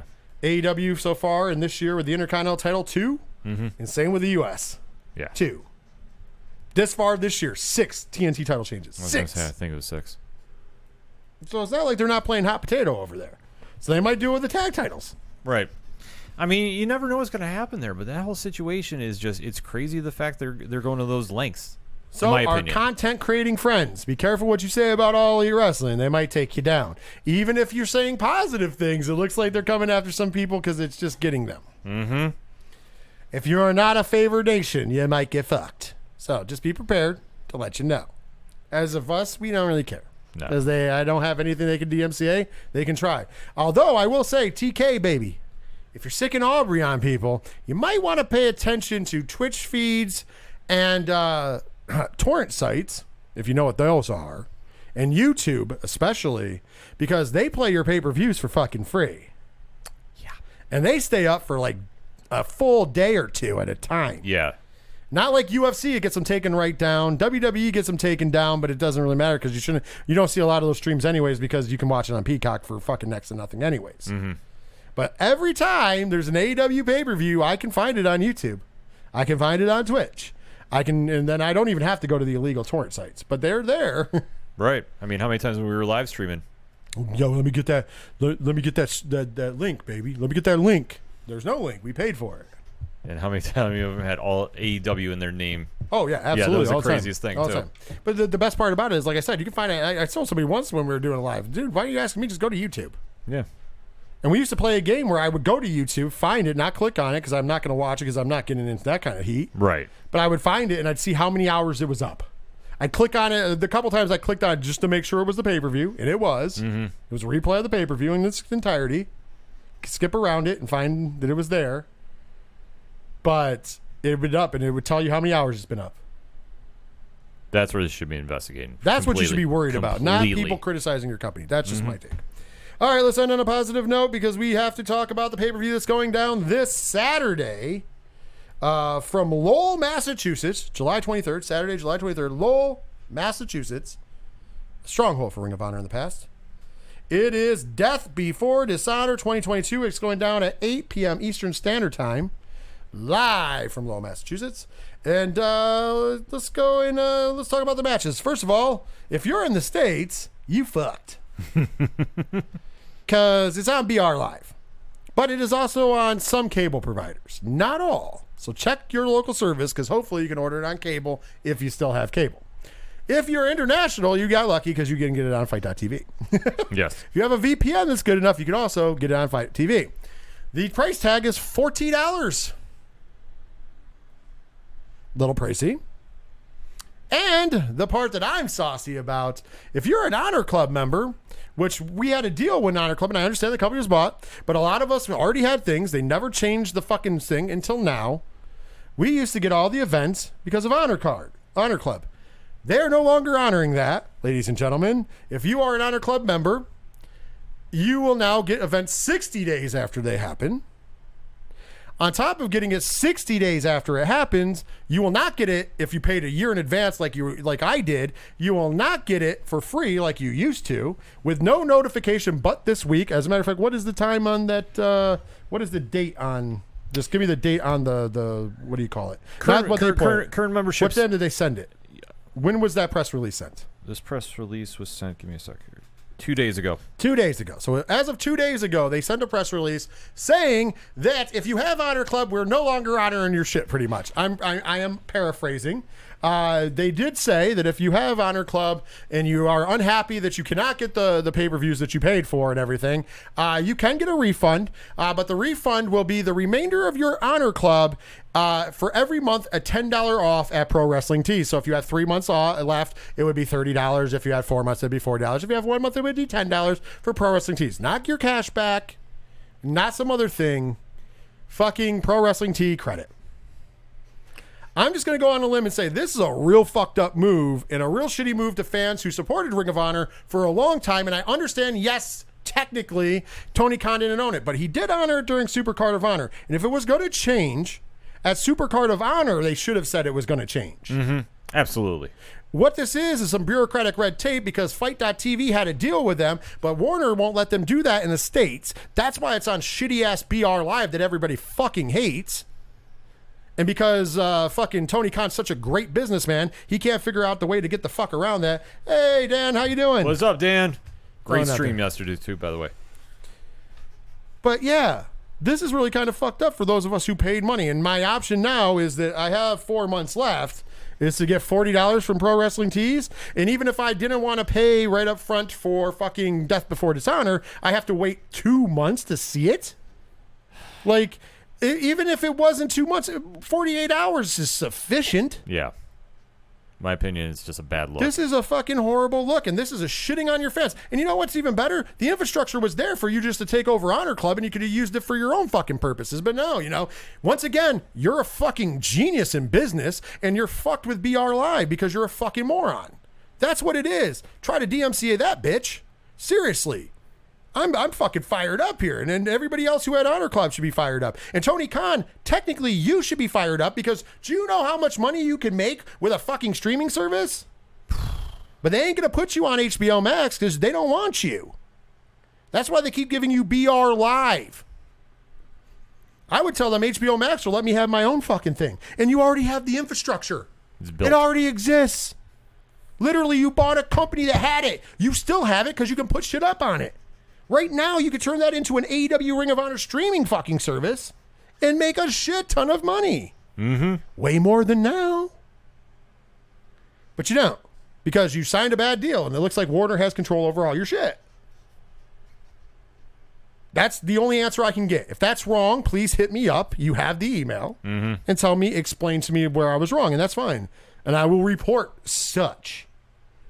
But until that shit, sorry, man. This is this is like I said. I'm not as mad about it as some people are, but it still pisses me off because I had a deal when I signed when I paid the hundred and ten or twelve dollars, whatever it was, because you got ten dollars off if you paid up front to get the free fucking pay per views.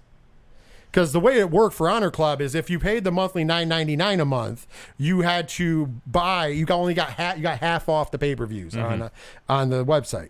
However, if you paid the full year price, you got a ten dollar discount plus you got all pay per views for free. That is the contract I signed and entered in with Ring of Honor.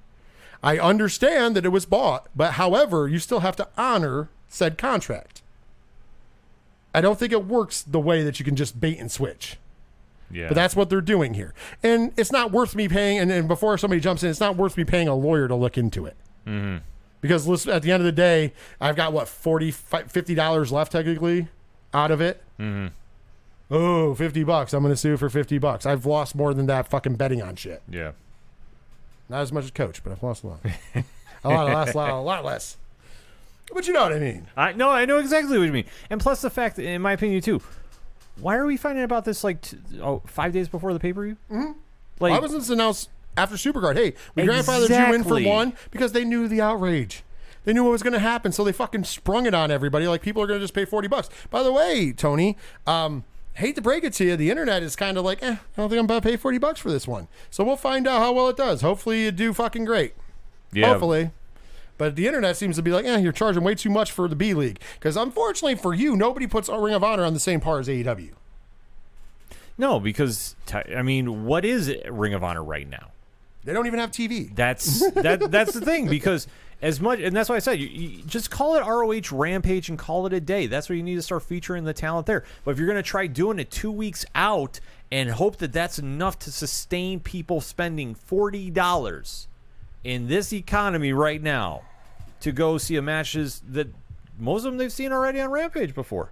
Like why? Like I, I know the common thread that we've read online is most of the fans feel that this is like a Rampage show. So why am I paying forty dollars when I can see it normally on cable? Quote unquote two hour rampage. Yeah, whatever. I am pissed off about the whole thing, and it's not worth me fighting over fucking forty dollars in pro wrestling T credit. yeah, it's just our opinions, but you know, but I'm with you. Because on at that. this point in juncture, we're just taking an L. It's a bad business practice, and it really make me think about in the future if I want to do business with Tony Khan and All Elite Wrestling, if they uh, or Ring of Honor, if they do a fucking thing. Mm-hmm. Sorry, because you're not giving me any value. There's no shows to watch. There's no weekly program. Once again, you could do tapings and fucking just put them up on Honor Club for Honor Club members and have almost and have a weekly show. You could take two weeks at a time. Shit, you have the deal at Universal. Why don't you use that for that? yeah, Shit, they ran small venues. Just book fucking the 2300 arena and book and, and, and, and just like Ring of Honor you do, uh, tape fucking four weeks of TV. Put it on Honor Club, exclusive for Honor Club members. At least it'd be worth the nine ninety nine. But no, they're still taking payments if somebody wants to join for nine ninety nine a month and wait sixty days for events. And let's be honest, that means I mean Supercard's already up, but that means the next new event you'll get as of right now is Death Before Dishonor, and that would be coming out if I do the sixty month correct at the end of September. yeah. You're looking October first. So you have no, you're paying nine ninety nine a month for nothing. Mm-hmm. Meanwhile, if you pay nine ninety nine a month and you go over to IWTV, you're getting at least ten new shows a week, Yeah. if not more. But I'm saying at least ten new, and then all the archive shit. I mean, it's no brainer to me. No brainer to me. I guess we're both on the same page. Yeah, But I digress. Once again, I guess I'm not the genius that Tony Khan is. All right, let's run down this card real quick because uh, don't- I'm not going to get mad, and I just want to talk about the actual card. sure. Uh, for the Ring of Honor Women's World Championship, your champion Mercedes Martinez defending against Serena Deeb. What you got? I'm taking uh, uh, Martinez in the win, and I think it's going to be a great match. Match of the night. Also, I've got Martinez retaining and still. Uh, for the pure in a pure wrestling rules match, the ROH Pure Championship on the line. Wheeler Yuta defending against Daniel Garcia. Yuta reasons. I can see this going either way, but I'm going to go and still. Uh, next up for the ROH World Television Championship, Samoa Joe, your champion, defending against Jay Lethal with Sanjay Dutt and Satnam Singh in his corner. Lethal. I'm also going lethal, but it's not going to be a good match like it should be because we're going to have a shit ton of outside interference. Correct. Then we have a two out of three falls match for the ROH World Tag Team Championships. Uh, your champions, the FTR, Cash Wheeler and Dax Harwood, taking on the former champions, the Briscoe brothers, Jay and Mark Briscoe. My heart wants to say Briscoes, but we all know it's FTR. It ain't gonna happen. I know. Uh, my problem with this is we came off of uh, performances in the match of the year category, and it's definitely the tag match of the year so far with the Briscoes and FTR. We're running it back super soon. That's April till now. So Yeah. May, June, Three. July, three months. Little over three because it was the beginning. So it was almost four. We'll give him credit. We'll give him that little extra bit. We'll get all the credit credit helps, right? So four months later, pretty much, a little short of it, we're running it back in a two out of three falls match where we know who the winner is going to be because you have nothing signed with the Briscoes. As a matter of fact, the Briscoes have a deal signed with Impact. Mm-hmm. Why?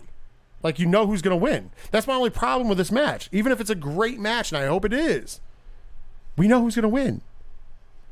Yeah, Forty dollars. Yeah, the only thing would be noteworthy if it's a swerve, but we all, but it's all setting up for all outs. Let's be honest about that. No, absolutely. Uh, and then, of course, the main event of the evening is uh, all that's announced so far for the Ring of Honor World Championship. Your champion, Jonathan Gresham, with Tully Blanchard in his corner because Reasons. uh, is going to take on Claudio Castagnoli because, you know, an AEW guy's got to be in a title fight, and I'm expecting wholeheartedly and new. I called this on Blogs Count Anywhere last week. It's going to be Claudio, and in fact, Gresham kind of tipped this off in his promo. He's been signed since March, and why is he now getting pushed? He's the best technical wrestler in the world, and yet we haven't even seen him on TV that much. My favorite part, though, is they taped down at Universal last week, and uh, he taped two matches, and both matches he didn't come to the ring with the belt. Oh my God! The old WWE style. We taped the match, so if you're going to drop the belt, we don't have the belt on you. My. So they're obviously going to air next week, would be the first one, which is after the fucking event. Yeah. So therefore, he's not going to have the belt. It's easy deduction, folks. Or they're doing it to throw us off. Well, there's no reason to throw us off because you're not going to have Claudio lose that early. Mm-hmm. And if you do, it's a mistake Yeah, because he loses to somebody who has got nothing. that's all. And I'm not saying that Jonathan Gresham's not a great athlete and a wrestler because he is. But let's be honest, they've done nothing with him. So you take this red hot, brand new toy and Claudio Castagnoli, and you'd have him lose to somebody you've done nothing with since March? And you know they want to set up the Blackpool Combat Club as the stable with all the gold. Moxley has the world title. Cesaro has ROH. Wheeler's got the pure title. That's what they're trying to build for because I fear, and note how I'm stressing this, we're going to have them take on the new elite or whatever you want to call them in Hangman Page and the Bucks. You heard it here first. And guess what? Guess who will be the heels? Oh, Blackpool. Wink, wink. you know it's coming down to it. I, It- I know, I know. the I- writing's on the wall, but you know that's genius, long-term storytelling, Ken M. Uh, Listen, on paper, this doesn't look like a bad card, but you're trying to sell a $40 card to people who you've not shown anything for for almost four months. Yeah. Like being on the nice side, it's almost four months because it was the beginning of April. It's the and by the time of this, it's the end of July. So we'll just say just short of four months. You have had nothing other than a match here and there on Dark or on Rampage from Ring of Honor. But you have nothing. They're wrestling other AEW guys. And then on the card alone, you have Wheeler Yuta against Daniel Garcia, so AEW guy, two AEW guys. Mm-hmm. You have the FTR against the Briscoe, so an unsigned team against an AEW team. You have Mercedes Martinez and Serena D. Martinez is signed to one of those mystery Ring of Honor deals like Jonathan Gresham, and Serena Deeb's an AEW personality. You have Samoa Joe, who's got an AEW contract, But is Ring of Honor. and Jay Lethal, who has an AEW contract. But is Ring of Honor. And then you have Jonathan Gresham and then Claudio Castagnoli, the AEW contracted guy. And just like what happened at fucking Supercard, all the AEW contracted guys won. Granted, granted here, there's a couple that uh, over. So with Wheeler and Daniel, it could be either because they're both signed. Yeah. With Samoa Joe and Lethal, it can be either because they're both signed. To an extent, you would say that with Gresham and uh, Claudio, but Gresham's not an AEW guy.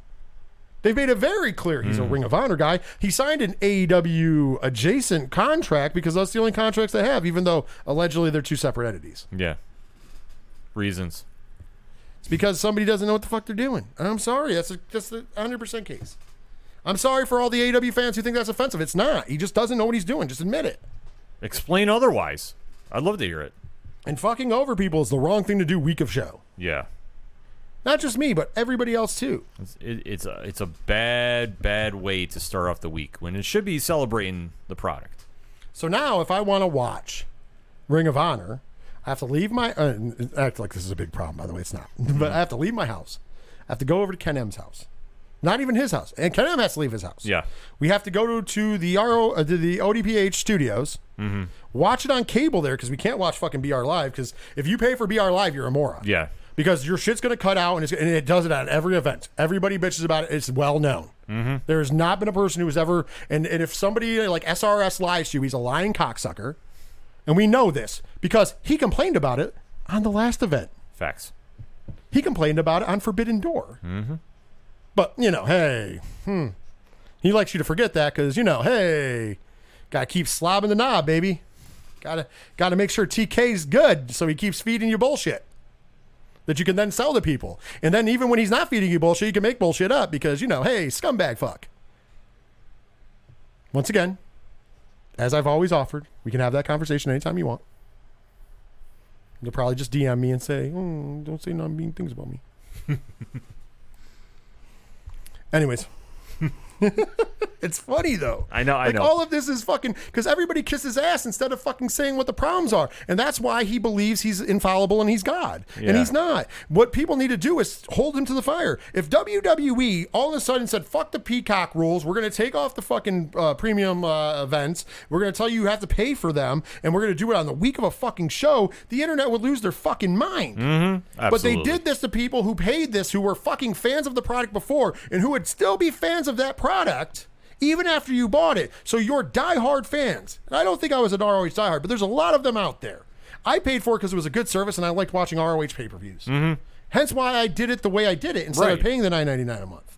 But even now, what is my benefit for paying nine ninety nine a month if I switch to that? What is my benefit? My benefit is to wait 60 days for an event to hit there. And since there's no TV or anything, there's nothing I'm watching in between. The next literal event I could watch for for for Ring of Honor wouldn't come out until September. The end of September. But that's worth $10 a month? Yeah, it's an ongoing transformation. Yeah, ongoing. So in the meantime, we're just going to fucking rob you. and, and you're going to be happy with it. And if you're not happy with it, we're going to give you a pro wrestling, which maybe I don't want to buy shit from Pro Wrestling Tees. Pro Wrestling Tees led to me having to get a fucking new bank card Yup. because they don't know how to have internet protection. So beware out there. And all we got for that was uh, VPN coverage. Mm-hmm. Thanks, Pro Wrestling Tees. Maybe if you weren't worried about uh, some of the less, some of the more shady things that uh, happen about your company, you'd be more worried about your fucking uh, internet security, huh? That'd be too much to ask for. But go ahead, keep supporting that company. Don't have to look long to find out what I'm talking about. Mm-hmm. Vince McMahon ain't the only dirty boy. Just throwing it out there. But nobody wants to talk about that in the world of pro wrestling. Nobody wants to talk about that on these other shows. Nobody wants to talk about that. And then so everybody else follows around like a fucking sheep and acts like everything's hunky fucking dory everywhere. And it's not. And the fact of the matter is that you, the fact that you fans don't get outraged or don't even put up a fuss about it or hold people's feet to the flames just tells me once again what I already knew. Most of you aren't fans. Yeah. You're just in it for fucking root root ha ha ha. But none of you are buying the Ring of Honor pay per view. You're all taking it off of what was it, WrestleZone or whatever the fuck it's called. Yeah, there you go, Tony Khan. You want to know where your shit goes for free? It's I think it's like WrestleZone or some shit like that. It's a fucking service that you can get on a Fire Stick or on a computer that plays all wrestling events illegally. You're welcome. Send the check in the mail for me. But no, we're worried about what somebody thinks about Aubrey Edwards as a shit referee. Huh. But then again, if she's in charge of DC, uh, DMCA's, I guess she's just searching herself. Come on, guys. Let's be real here. Let's be real. But we're worried about dumb shit, and then we'll be toxic on the internet about dumb shit, about work. But we won't be to- we won't be upset and toxic about fucking real life shit. Yeah. Like I don't understand any of this, people. My mind is blown every time I do a wrestling show, and I'm the only one out here talking about it. Ken's the only other person out here talking about it. Why? I don't know. Why isn't everybody else pissed off that we're getting robbed, that we're getting fleeced? When will we win, Lord? When?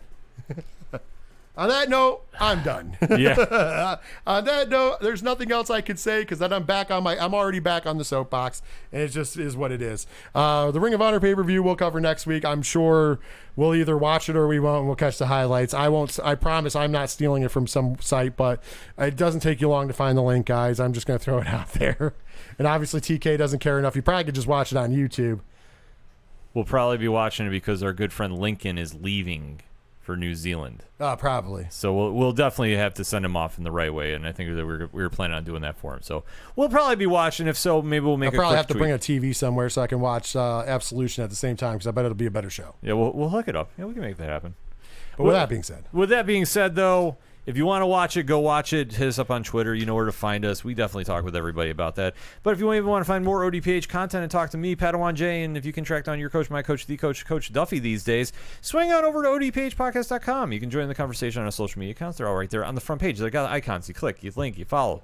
It's a wonderful thing. Check out Parley Points. I will try dropping a new blogs count anywhere this week. Schedule's a little tight, and you'll know tomorrow if you follow the Parley Points comic section. You'll know why. Uh, TeePublic Store, the directory, the classified section where you find friends of the show, such as 8122 Productions and 3FNpodcast.com. All that, so much more. If it's anything and everything that is the ODPH, you can find it at ODPHpodcast.com. let's keep it short and simple. 3FNpodcast.com. Go find all about 3Fenders podcast slash 3FN, whatever you want to call it. Uh, at 3FN Podcast on Twitter is the best way to get a hold of me, but we're also 3FN Podcast on TikTok, at 3FN Pod on Instagram, and 3FN Podcast on uh, Facebook. We have a Patreon, uh, patreon.com slash 3FM Podcast. We also have uh, a TeePublic store and so much more. So uh, just, I mean, let's be honest. Let's just keep it short and sweet. 3FNpodcast.com is the best place to go.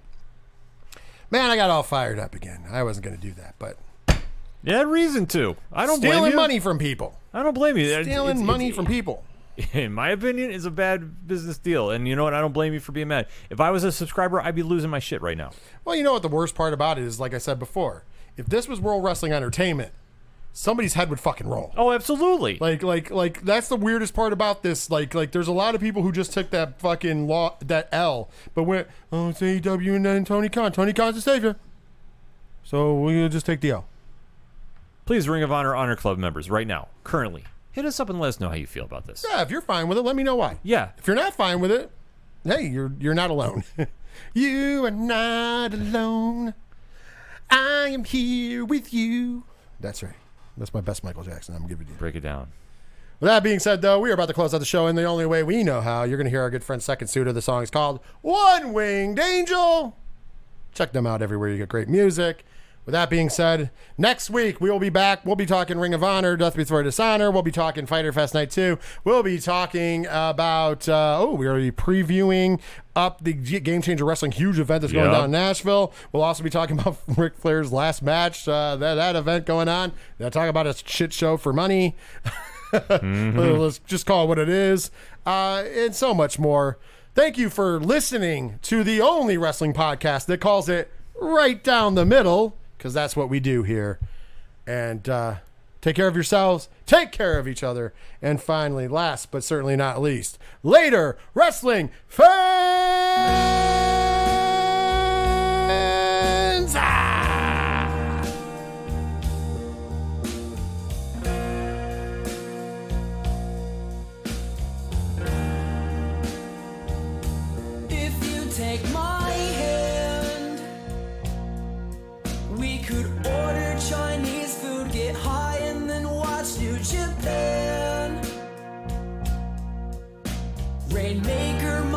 My so damn hard I can no longer stand in this room. I'm starting to swoon. The walls made of neon, but I can't stop looking at you.